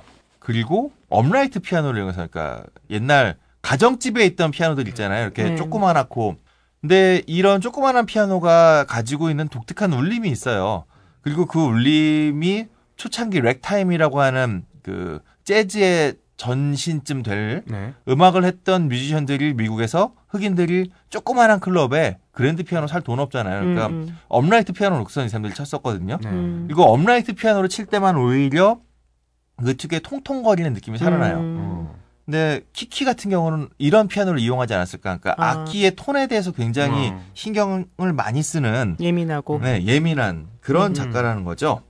제가 볼 때 토토로의 경우는 가만히 들어보면 농촌 말을 고양이 버스하고 날아다니는 이런 장면에서는 예. 아, 현악과 함께 그 관악이 같이 등장하지만 거의 대부분의 장면에 관악 그러니까 금속성 악기가 다 배제돼서 영화에 등장해요. 많은 장면들에. 이웃의 토토로가 60년대를 배경으로 하고 있는데 60년대에 그 일본 농촌이잖아요. 네. 네.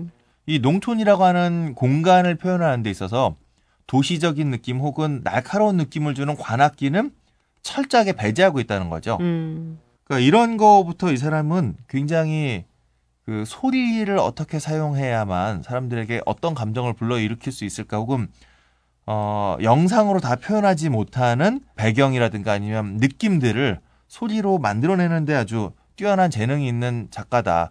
그리고 그 소리가 컨저링에서 나오는 것처럼 무슨 그 기존의 음계를 벗어난 새로운 소리가 아니라 고전적인 방식의 어, 음. 음악들을 어떤 악기를 어떻게 배치함으로써 어떤 감정을 만들까에 대해서 고민을 많이 한다라고 볼 수 있죠. 제가 개인적으로 되게 좋아하는 건 그 89년 마녀배달부 키키하고 붉은 돼지 92년작이죠. 네. 이두 편의 영화 음악을 참 좋아해요. 음. 근데 이 두 편의 영화 음악이 어, 미야자키 하야오가 생각하고 있는 혹은 일본인이 생각하는 근대 음. 혹은 서구 유럽 뭐 네덜란드를 가지고 왔다 뭘 가지고 왔다라고 하지만 제가 볼 때 이들이 생각하는 유럽은 굉장히 뭉뚱그려진 음. 이상향으로서의 근대가 그냥 그려져 있고 그게 마녀배달부 키키나 붉은 돼지 같은 작품으로 하야오는 그렸던 게 아닌가 싶어요. 심지어 붉은 돼지는 비행기죠. 네. 예. 그렇죠. 하야오의 모든 꿈들이 다 그냥 집합되어 있는 이상향으로서의 근대적인 유럽, 심지어 그리고- 반전돼지. 네, 반전 돼지. 이 모든 바시스트로 게- 사느니 차라리 돼지로 그렇죠. 게 낫겠어. 어. 그러한 것이 어떻게 아, 완성되고 있냐면 음악적으로 이게 유럽이잖아요. 유럽인데 유럽적인 클래식이 아니에요. 분명히 오케스트라를 사용하는데 선율의 기본은 음계는 재즈에서 사용하고는 펜타토닉을 주로 쓰고 있거든요. 아, 그러니까 재즈적인 선율인데 편곡은 재즈적인 편곡이 아니라 전형적인 오케스트라의 편곡을 쓰고 있는 거죠. 저, 저는 해비전님이 우리말을 하고 있지만 전혀 분위기 뭔지 어? 그러니까 미야자키 하야오의 이 영화들 속에서의 음악은 분명히 기본적인 음계나 선율은 재즈인데 음. 재즈라면 당연히 갖고 있어야 될 독특한 리듬감은 네. 싹 거세돼 있어요. 어. 그리고 이것을 굉장히 클래식적인 방식으로 편곡이 되어 있는 백비트가 사라진 재즈. 어. 음. 뭐 쉬운 말로 당김음. 어, 음. 옛날에 음악 시간에 배우잖아요. 당김음. 어, 당김음이 거세되어 있는 그런 종류의 재즈 선율이라는 거죠. 그래서 이게 재즈처럼 들리기도 하고 음. 그다음에 유러피안 클래식 오케스트라의 음악처럼 들리기도 하는 음. 묘한 감정을 불러일으켜요. 음. 우리가 유럽이구나라고 생각을 하지만 유럽이 아니기도 하고 음. 또 유럽이 아니라고 하기에는 유럽이기도 한 음. 어, 그런 종류의 느낌들을 만들어내는 거죠. 바람이 분다 OST를 들으면서 제일 많이 떠올랐던 게 저는 그 붉은 돼지나 마녀배달부 키키였어요. 음. 네. 음. 그두 영화의 음악적인 정서를 좀 다시 불러와서 그리고 좀 더 단촐하게 그러니까 클래식 기타 하나로 그 선율을 한다든지 아니면 아코디언을 좀 덧붙인다든지 요런 종류의 변주는 있을지언정 기본적으로 붉은 돼지나 마녀배달부 키키의 음악적 정서를 가지고 왔다라는 생각이 들고요. 근데 마녀배달부 키키나 붉은 돼지는 유럽 아닌 유럽으로 예상되는 곳이 배경인데 음. 상상된 유럽. 네, 상상된 유럽인데 지금 이건 일본이잖아요. 완벽하게 일본인데 일본적인 우리가 정서로 딱 떠올리는 그런 음악 안 썼잖아요. 음. 네. 위아자키 하야오가 어떻게 생각했는지 모르지만 그가 생각하는 당대의 일본은 혹은 일본인들이 생각하는 일본은 우리가 바라보는 일본과 달랐다는 거가 음. 음악적으로도 이미 드러나고 있는 거죠.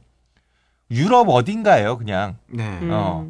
그러니까 이탈리아와 독일과 이렇게 연합했던 그게 멀리 떨어져 있는 아시아에서 그 유럽의 파시스트 국가와 손잡은 게 아니라 음. 거리는 멀지만 우리도 유럽의 일부로서 그러니까 근대의 일부로서 그대가 손잡았다는 거를 음악적으로 좀 보여주는 게 아닌가 싶은 음. 그런 느낌이 좀 들었습니다. 그리고 어, 몇 개의 테마가 변주되는 방식으로 나오는데 어, 여로하고 나오코, 나오코가 네. 그 네 여자. 예, 여자 주인공이죠. 네. 이 두 가지 제목의 노래가 굉장히 여러 가지 방식으로 테마가 음. 변주돼요. 변주. 음. 네. 음. 근데 아코디언이 생각보다 많이 쓰이고 있다는 게 좀 눈에 들어와요. 귀, 아, 눈이 아니지. 귀에 들어와요. 영화는 못 봤으니까. 음악을 음악을 눈으로 들으시는 그러니까. 아코디언 하면 우리가 앵카를 많이 떠올리잖아요. 앵카 혹은 또, 뭐, 그런가요? 김종필 아저씨도 음. 거기보다는. 집시의 시간 뭐 이런 게 떠오르는데 네. 동유럽. 맞습니다. 제가 하고 싶었던 얘기 그거예요. 아. 아코디언 하면 우리는 트로트의 정서를 많이 떠올리지만 아코디언이 앵카뿐만 아니라 집시 음악이기도 하고 동시에 어, 1920, 30년대에 프랑스의 샹송이 재즈의 영향을 많이 받기 시작하거든요. 음. 그래서 20, 30년대에 재즈가 샹송에 굉장히 많이 영향을 주면서 아코디언을 재즈처럼 연주하는 음. 그런 시도들이 굉장히 많이 있었어요. 근데 그 시도들하고 그 시도가 저는 굉장히 많이 떠오르더라고요. 이 어. 영화 음악을 들으면서 영화는 안 봤지만 음악을 들으면서 음. 어 이게 저런 거죠. 일본인들이 일본인을 근대화시키고 타라 입구를 해야 되고 그래서 한자어 신조어 막 만들어가면서 종교, 과학, 철학, 국민, 민족 이런 말 다 문화, 문명 이런 사회. 네, 사회 전부 요 당시에 그러니까 일본이 근대화를 시작하면서 만들어진 한자 조어잖아요. 음. 우리가 그냥 지금 그렇군요. 네. 어 몰랐어요. 철학, 종교.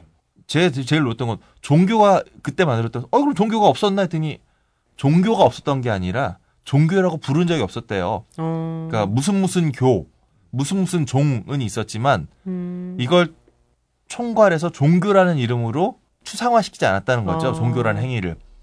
근데 번역을 하면서 그러니까 유럽의 책들을 번역해서 일본을 근대화 교육을 하려고 하면서 추상화되어 있는 용어들을 없는 거예요. 한자어에도 없고 음. 일본어에도 없고 그래서 다 만들어낸 거죠. 화학, 물리, 철학, 인류, 어, 인류라는 말도 굉장히 많은 우리가 일반적으로 쓰고 있는 학문의 용어의 대부분이 그 당시에 만들어졌더라고요. 특히 이제 법전 보면 법전에 나와 있는 한자 그렇죠. 조어들은 거의 다가 음. 그렇죠. 그 당시에. 네. 뭐 일본 통해서 통해서. 받아들였으니까. 예, 그렇죠. 예. 그 시대를 거친 일본을 그리고 있는 영화에서 쓰고 있는 음악이 유로피안 클래식과 재즈의 중간쯤을 쓰고 있다는 건 이 사람들이 생각했던 근대가 어디쯤인지를 음. 어, 혹은 자신들 스스로는 어떻게 위치시켰는지를 알 수 있다는 생각이 좀 들고요. 한 가지만 마지막으로 좀 얘기를 하자면 선율과 상관없이 아, 오케스트라 편곡이나 이런 걸 보면 클래식을 사용하고 있는데 그 클래식의 느낌이 19세기 어, 로맨티시즘 낭만주의의 쇼팽의 음악이 좀 저는 많이 떠올랐어요. 음. 이건 거- 뭐 대단하십니다. 이거를 이거를 제가 뭐 클래식 잘 몰라요. 잘 모르는데 어렸을 때 우리 집에 그 쇼팽 무슨 전집 같은 거가 이렇게 있었어요. 잘 사셨네. 왜 우린 다 잘 사시는 분들. 아니 그 우리 아버지 친구가 그 당시에 오디오 수입해 오시고 계셔서 아, 네, 그래서 우리 아버지가 그 오디오를 어쩔 수 없이 친구 거라 사주고 나중에 해비조님이랑 누가 더 많이 망가졌나.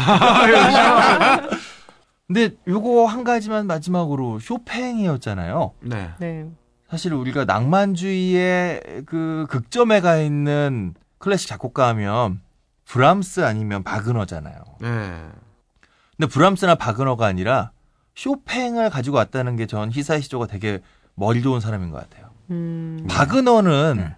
뭐 이것도 바그너의 쉴드를 치는 사람들은 사실 뭐 바그너는 억울하겠지. 바그너가 죽고 나서 6년 후에나 히틀러가 태어났으니까 나치가 바그너의 음악을 그렇게 갖다 쓰잖아요. 네. 히틀러가 광팬이었지. 네.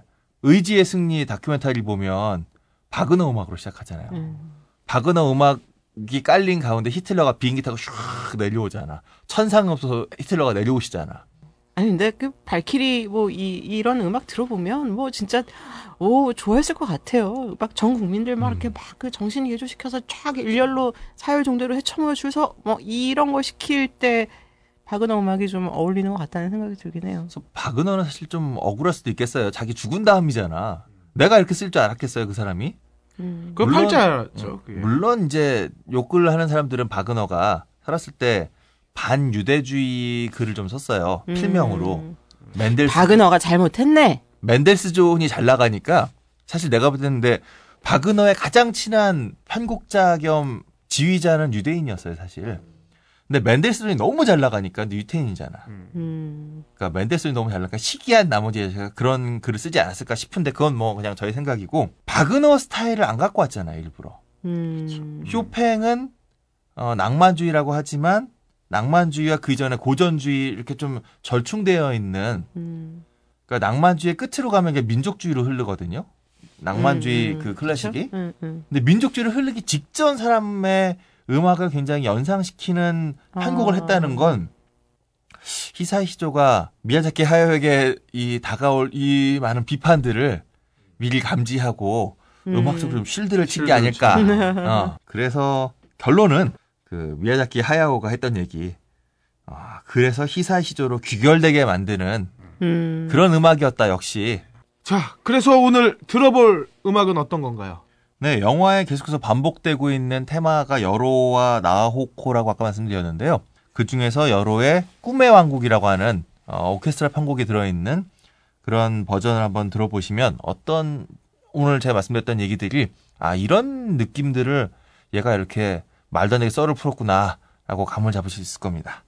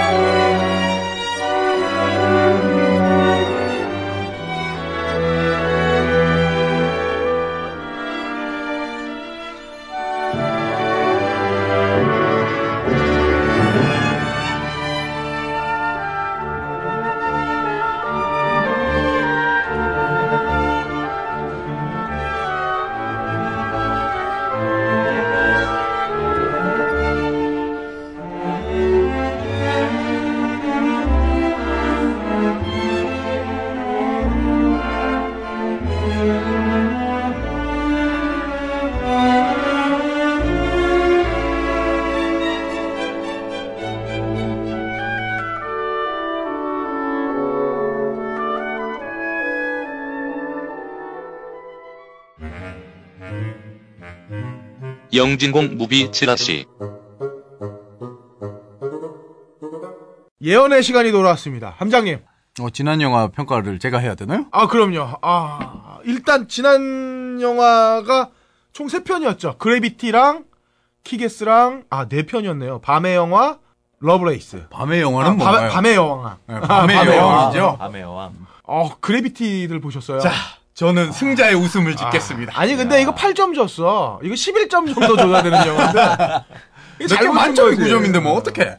아 그래도 2점 플러스 해줘야 돼. 아, 최고입니다, 최고. 정말 난 두 명의 배우가 나온 영화를 이렇게 밀도 있게 만든 영화는 처음 봤어. 세 명의 배우가 나왔지만 한 명은 얼굴도 본 적이 없는. 에데리스는 목소리만 나오잖아. 한 명은 얼굴이 뚫린 채 나서 그렇죠. 없어지고 정확하게 얼굴을 알 수 없죠. 완벽하게 출연했다고 아, 볼수 없는. 아직 그래비티를 못 보신 분들은 사운드를 더 좋아하시는 분은 꼭 그 메가박스의 M2 쪽에서 들으시고요. 그- 그 관을 잡아서 시각적인 걸 원하시면 꼭 IMAX 3D로 보시기 바랍니다. 아 이건 뭐 자리 잡기 힘들어요. 엄청 힘들죠? 이게 초반에 그 롱 롱테이크 20분. 하나가 20분 동안 나오는데 야 이게 이게 모든 기술의 총알들이 다 나오는 거야. 아, 현대 현대 영화 기술의 총합니다, 총화. 난 산드라 블럭이 보고 있는 헬멧 안의 관점에서 네. 음, 밖으로 나가는 게 네. 시점쇼. 음, 시점샷이 되게 많이 쓰이죠. 이 시점 샷이 근데 그러니까 외부에서 바라보는 산드라 블럭과 산드라 블럭 보는 거를 롱테이크로 그냥 가잖아요. 아, 놀라. 이건 도대체 어떻게 찍을까? 네. 저는 감히 21세기 이후에 Man from Earth 다음의 영화다. Man from Earth. 네. 어스. 아, Man from Earth도 죽이거든. 근데 놀라운 영화였어요, 정말. 음. 와, 막 그 어떻게 보면 영화 큐브 있잖아. 큐브의 우주 확장판 같은 느낌이 드는 거야. 특히 그 저거 음, 그 큐브는 한정된 공간에서 도망쳐 나가는 탈출해 나가는 거라면 이거는 광활한 우주에서 어한 한 통제된 구역 안으로 계속 도망쳐 나가는. 야 그리고 난 마지막까지 네. 끝까지 이게 사람을 안 놔주잖아. 어, 긴장의 끈을 놓치지 않게 만들죠. 아, 거기에다가 스타워즈가 왜곡한 수많은 영화 속 허구와 구라를 한 번에 복종시켰고, 와. 그리고 샌드라 블럭이 난 키아노 리브스가 여장한 줄 알았어요. 아우 이러세요. 그건 샌드라 블록에 대한 욕이지. 아이, 스타워즈에 대한 오마주 대사가 나와요. 음, 음, I 네, have 나와요. bad feeling about this. 음. 두 그리고 번이나 나오죠, 그거. 그쵸. 이게 총세세번 번, 나오죠. 세 번일 거예요. 샌드라 블록도 한번 샌드라 하거든. 블럭도 나중에 네. 해요. 아, 맞다. 이게 또 음악을 엄청 잘 썼는데 그 맨 처음에 첫 장면이 뭐 우주는 어떻게 어떻게 생겼고 소리는 전혀 안 들리며 뭐 이런 아, 저 매개체가 없기 얘기들이 딱 때문에 소리가 나오잖아. 들릴 수 없다라고 근데 하죠. 어느 순간 tight된 full shot 그 샌드라 블록이 딱 갇혀 있는 full shot이 딱 나올 때 음악이 싹 사라져 버려. 음. 싹 사라져 버려 가지고 진짜 그 무음 속에서 갖는 공포감을 증폭시킨 다음에 나머지 이제 뭐 폭발을 하거나 이런 장면들에서는 분명히 효과음이 있어요. 막 음. 이게 날아가는 게 슉슉슉 소리가 들린다고. 맞아요. 근데 맞아. 그걸 소리로 느끼지 않고 그냥 효과의 하나로 받아들이게끔. 음, 시각적인 효과에 부 감각을 속여. 그렇지. 어. 그러니까 와 이거는 너무 음악을 또 혹은 효과를 너무나 적재적소에 잘 썼다. 우리가 맨날 보는 그 드라마 보면 주구장창 음악 나오면서 계속 아. 너 울어라, 너 울어라, 너 웃겨라, 너 웃겨라 계속 그렇게 강제하잖아. 아 이거는 진짜 효과란 음악이란 어떻게 써야 되는가의 음. 정석을 보여준 것 같아요. 도입도 멋졌어요. 음. 도입이 처음에 귀가 평소 느끼는 척도보다 훨씬 더 크게 소리를 쫙 크게 네. 올린 다음에 화면이 이제 첫 영화 장면 싹 우주 화- 화면 음. 딱 들어가면서 소리가 탁 꺼져버리고 네. 음. 우주 공간에 우리가 떠 있는 것처럼 어. 그렇게 만들어. 아, 그리고, 참. 그리고 사실 이제 나만의 기준인데 내가 몰입됐다고 느끼면은 애들이 뭐숨 못 쉬는 장면에서 나 숨 안 쉬거든. 근데 내가 전에 뭐 그 타이타닉을 봤을 때도 그런 느낌은 안 들었어. 이제 나이가 먹고 봤을 때는. 근데 이번에는 그러면서 내가 계속 숨을 참고 있는 거야. 샌드라 블럭이 호흡을 못 할 때마다. 그 정말 어느 어떤 분이 후기를 그렇게 코멘트를 남겼다잖아요. 어. 전 4DX로 봤어요. 영화관에서 산소를 끊어서 숨을 못 쉬는 것 같았고 뭐 그런 코멘트를 남기셨다고. 아, 정말 그 진짜 그랬어요. 네. 요즘 영화 태건 날 러닝 타임이 100, 저 120분 채우거든요. 네. 아, 그래서 안 좋다고 봅니다. 예. 상업 영화가 막왜 되게 대체 응, 두 시간 동안 시달리다 오고 심지어 편집 잘못 타면 텐션 끊기고 막 이렇게 해서 지루해지고 거기에 거기 나오고 이러는데 재미없는 영화 문제 욕이 나오죠. 이게 음악도 그렇고 CD가 나오면서부터 네.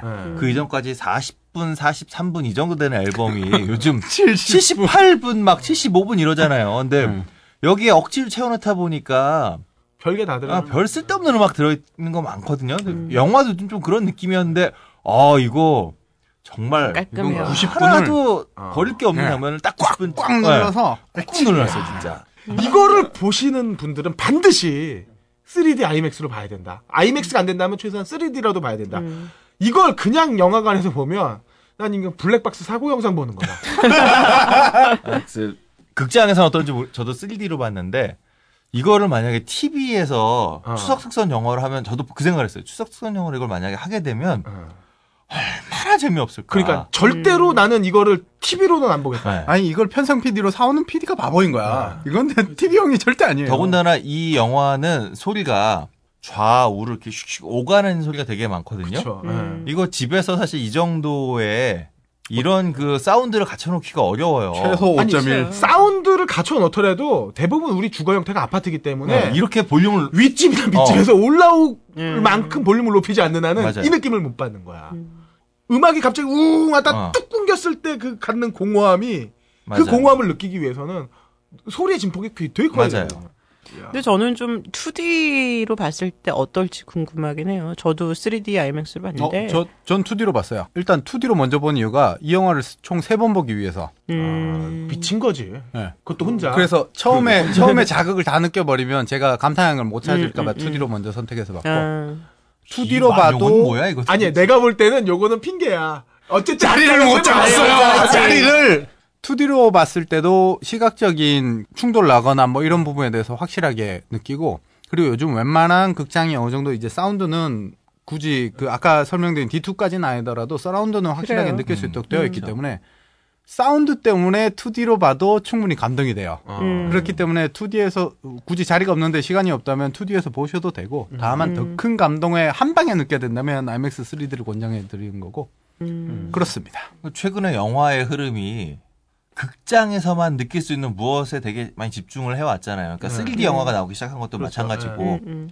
근데 정말 그래비티를 보면서는 이 영화는 극장이라고 하는 독특한 환경이 아니면 절대로 이 감동을 절대로 어, 가져갈 수가 음. 없다라는 생각이 많이 들었어요. 음. 아, 특히- 물론 집에 저 3D 프로젝터 있으시고 아니야 실적 일천을 갖추고 있으시면 간접 경험은 해보실 수 있어요. 그냥, 그냥 맛만 보는 거지. 음. 우리가 계속 영화 얘기를 하면서 보면은 진짜 온갖 것들을 다 넣으려고 하잖아요. 좋은 재료라고 할지라도 아무리 좋은 신호비라고 할지라도 거기에다 뭐 사랑도 넣고 우정도 넣고 반전도 넣고 특히 우리나라 반전 어 이거 다 때려 넣으려고 하는데 얘는 그냥 원 좋은 재료를 살리기 위한 소금간만 딱 쳤어.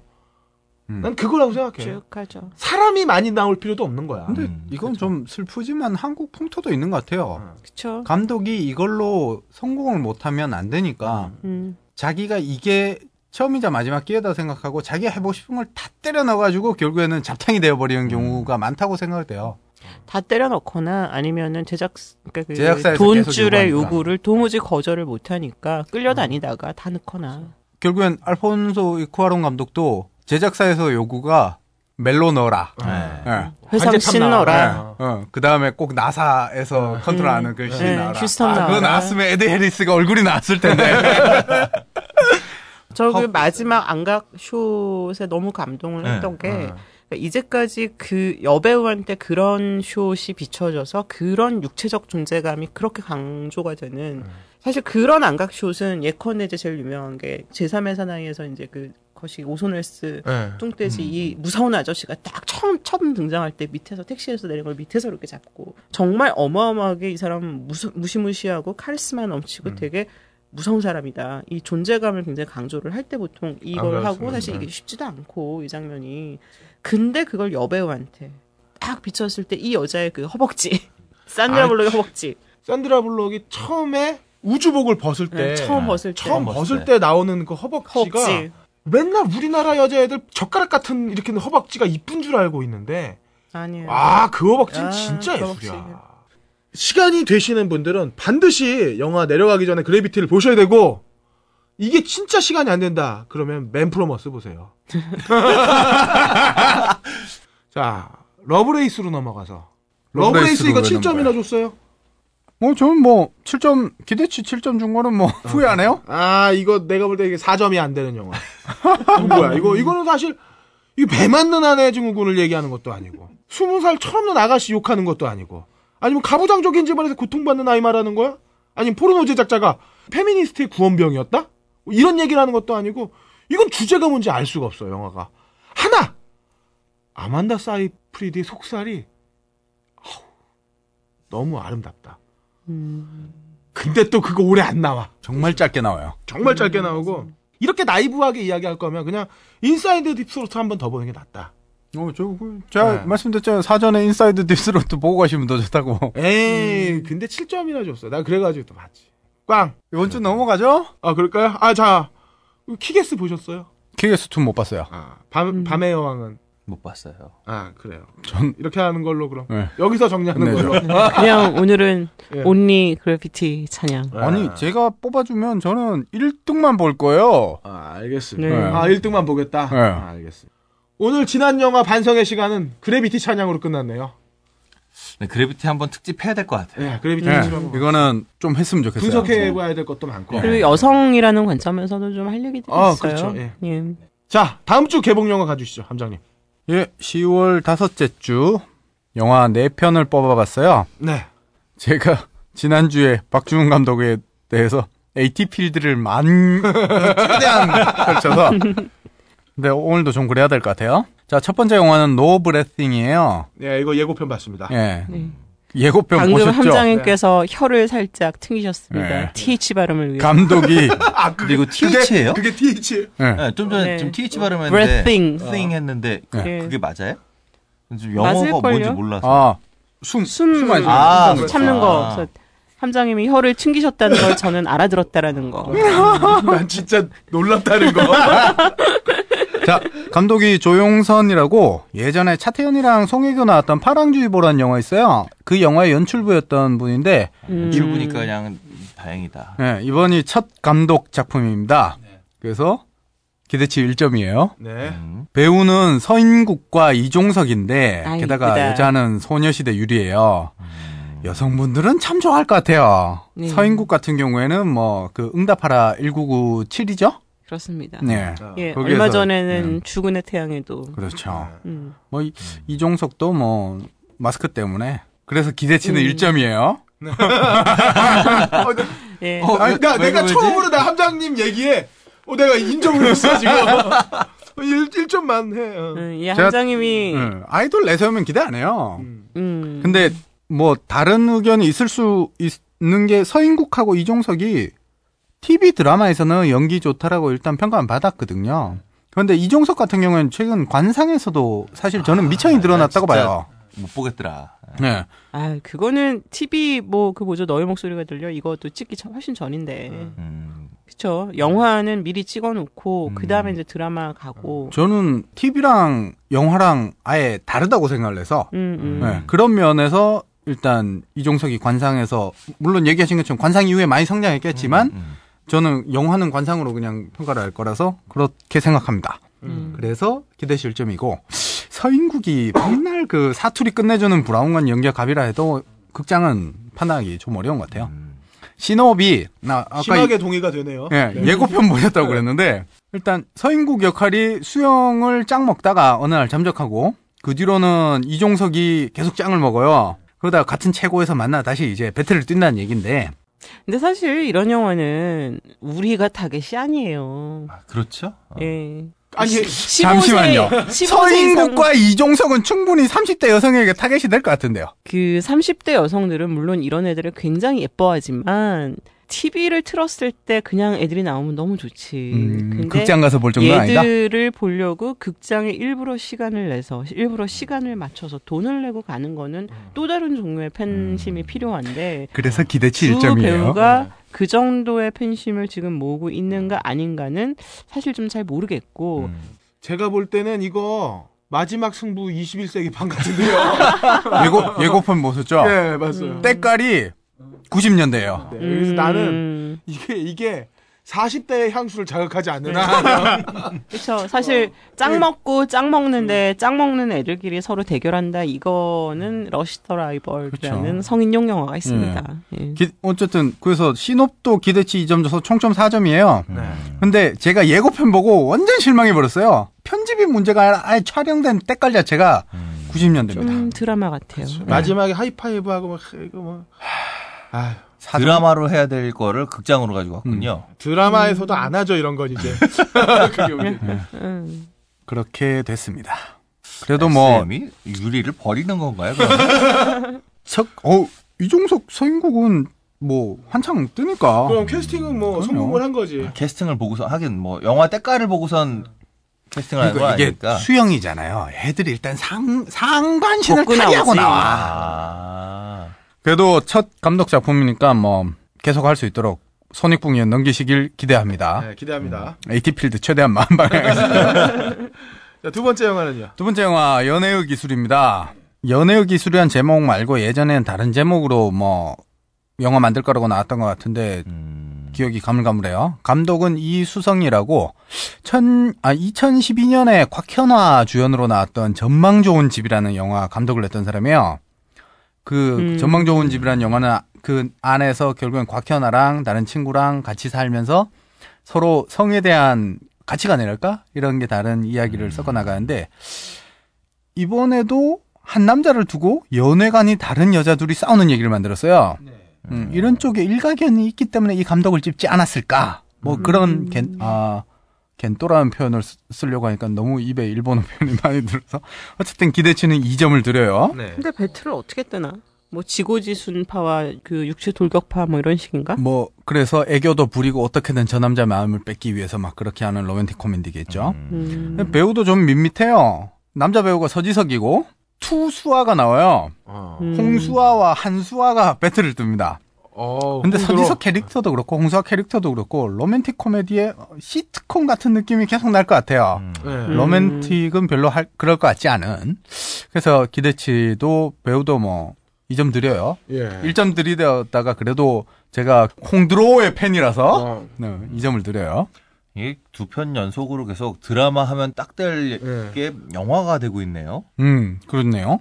한국이 요즘 투자가 좀 적게 되는지. 그러게요. 음. 문제는 신업인데 한 남자 두고 이 성격 다른 여자 둘이서 대결하는 거 이건 너무 뻔하잖아요. 네. 어떻게 해서 막 아까 얘기하셨던 것처럼 육탄 돌격해서 막 섹시하게 나갈 것이냐 아니면 뭐 애교 부려서 뭐 간드러지게 할 것이냐 뭐 이런 것들이 저는 육탄 돌격.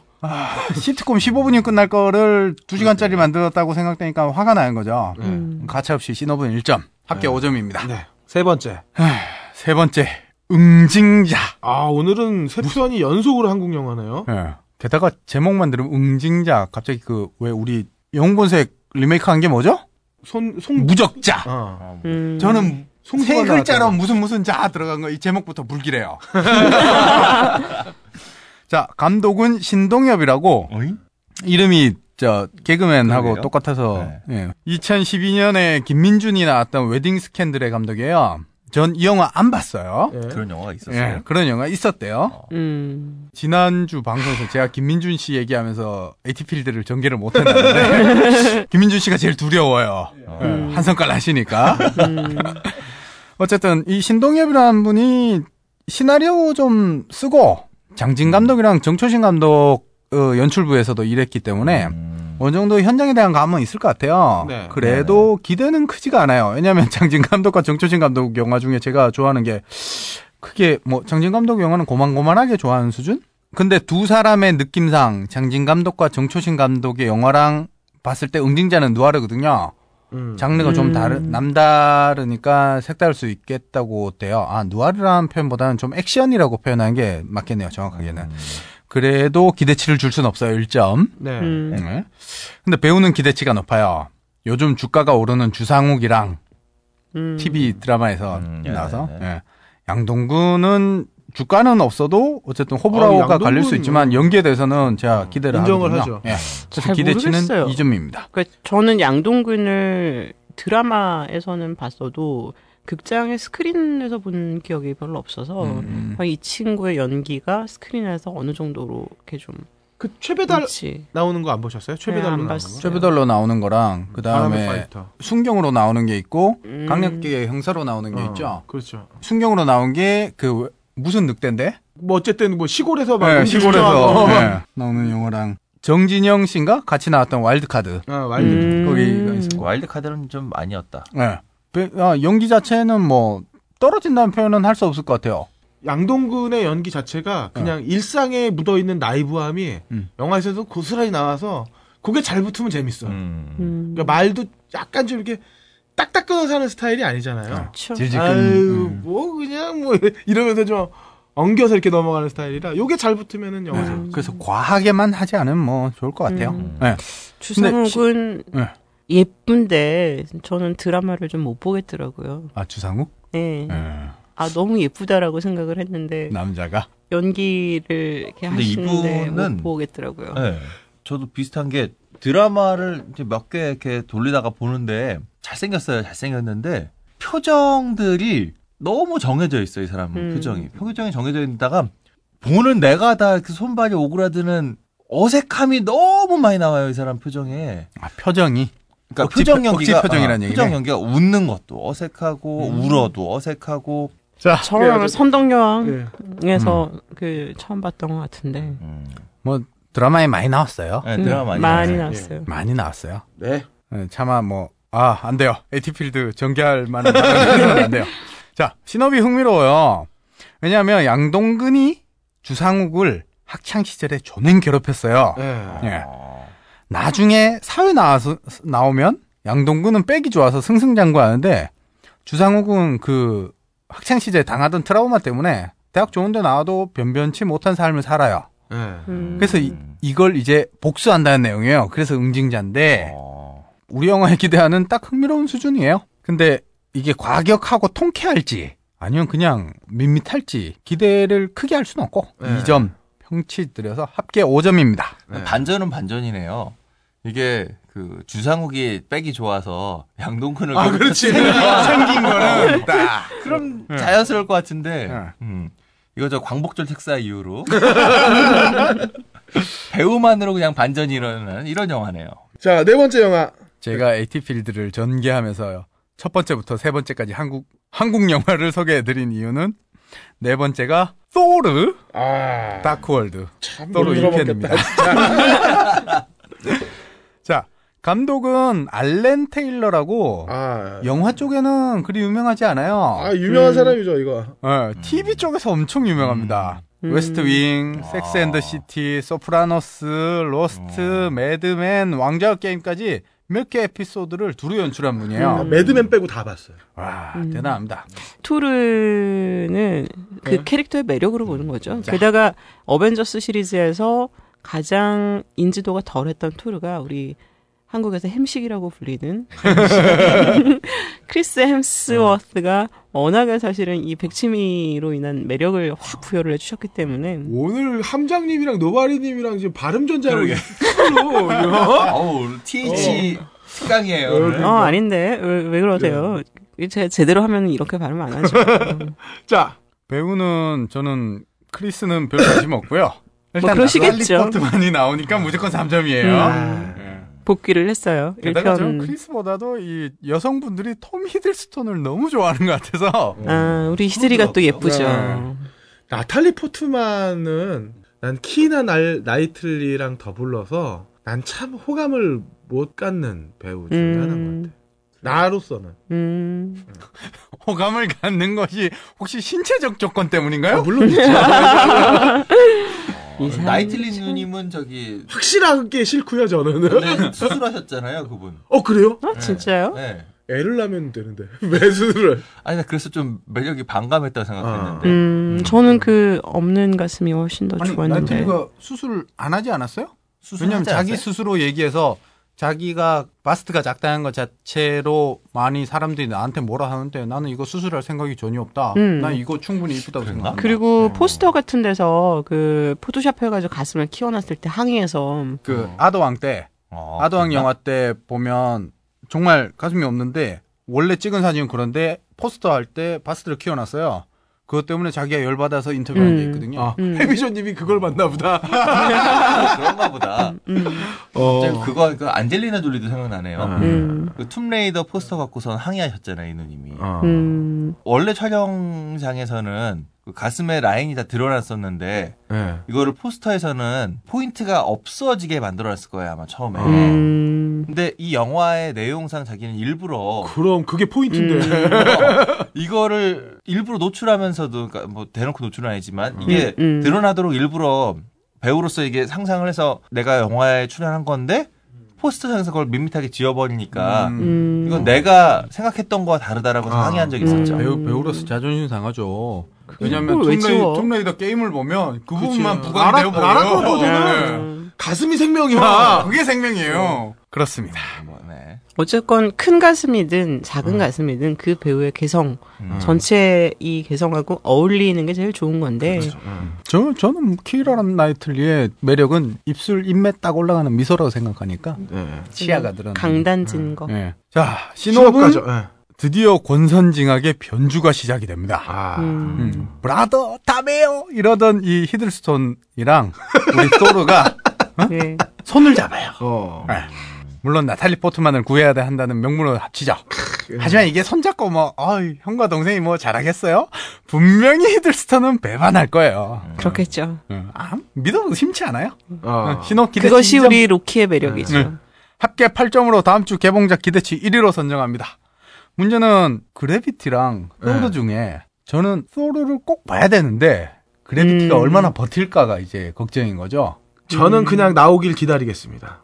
그리고 그래비티를 한번 더 볼 거예요. 아, 저 블루레이 예, 블루레이나, 출시를 어, 기다린다는 거죠. IPTV나 저도 그래요. 이걸 과연 극장에서 동시간대에 봐야 된다면 저는 그래비티를 한 번이라도 더 보시는 게 낫, 낫다라고 생각되고 그래도 다음 주 개봉작 중엔 토르가 제일 낫다라고 얘기 드리는 거고요. 그렇습니다. 보고 보고 물려가지고 아 이제 더 이상 못 보겠다 그럼 난 보겠지만 극장을 한번 더 갈 기회가 있다면 난 다시 한번 그래비티를 보고. 전 그래비티 세 번 보고도 토르 봐요. 아니 우리 햄식이랑 히들이가 나온단 말이에요. 네, 그 네. 제 관심 밖이에요. 나에게 아무 그 없는데? 관심은 샌드라 블록의 허벅지에 있을지도 몰라요. 여기서 드러나는 겁니다. 어벤져스 그 영웅 슈퍼히어로 물들의 팬들은 사실은 아이언맨과 토르와 로키에 열광하는 여성 팬들이라는 거. 저도 있어요. 네. 에이전트 오브 실드 챙겨보는 저도 있어요. 아, 재미없더라. 걱정이에요. 예. 음. 영진공 단신 단신 소식입니다. 예, 계속 함장님 나와주세요. 첫 번째는 서울 아트 시네마 소식을 전해드릴게요. 네, 제가 일하고 있는 곳이죠. 10월 29일부터 11월 3일까지 스튜디오 다이에이 특집을 이어서 합니다. 꼭 저희 이벤트 당첨되신 두 분께서는 그때 꼭 가서 봐주시길 바라고요. 두 번째로는 인디스페이스 단신 정리해드립니다. 10월 28일에 독립영화 대표 감독 4인의 2013년 신작 어떤 시선이 개봉합니다. 정재은 감독의 말하는 건축 두 번째 시리즈 말하는 건축 City Hall 이것도 10월 28일에 인디스페이스에서 개봉합니다. 11월 2일에는 오후 3시에 어떤 시선을 상영한 다음에 인디토크 감독과의 대화가 있습니다. 이때 신아가 감독과 이상철 감독이 참석할 거고요. 진행은 김조광수 감독께서 하신다네요. 입으로 나는 좌파, 나는 우파라고 해서 좌파나 우파가 되는 것은 아닙니다. 당신이 보고 있는 시선, 당신이 취하는 행동, 당신이 말하는 입이 당신의 진영입니다. 당신의 눈과 손과 입은 어디에 있습니까? 녹음의 강의 중, 효과 고승수, 제작단지 일보, 진행의 그럴 거리였습니다.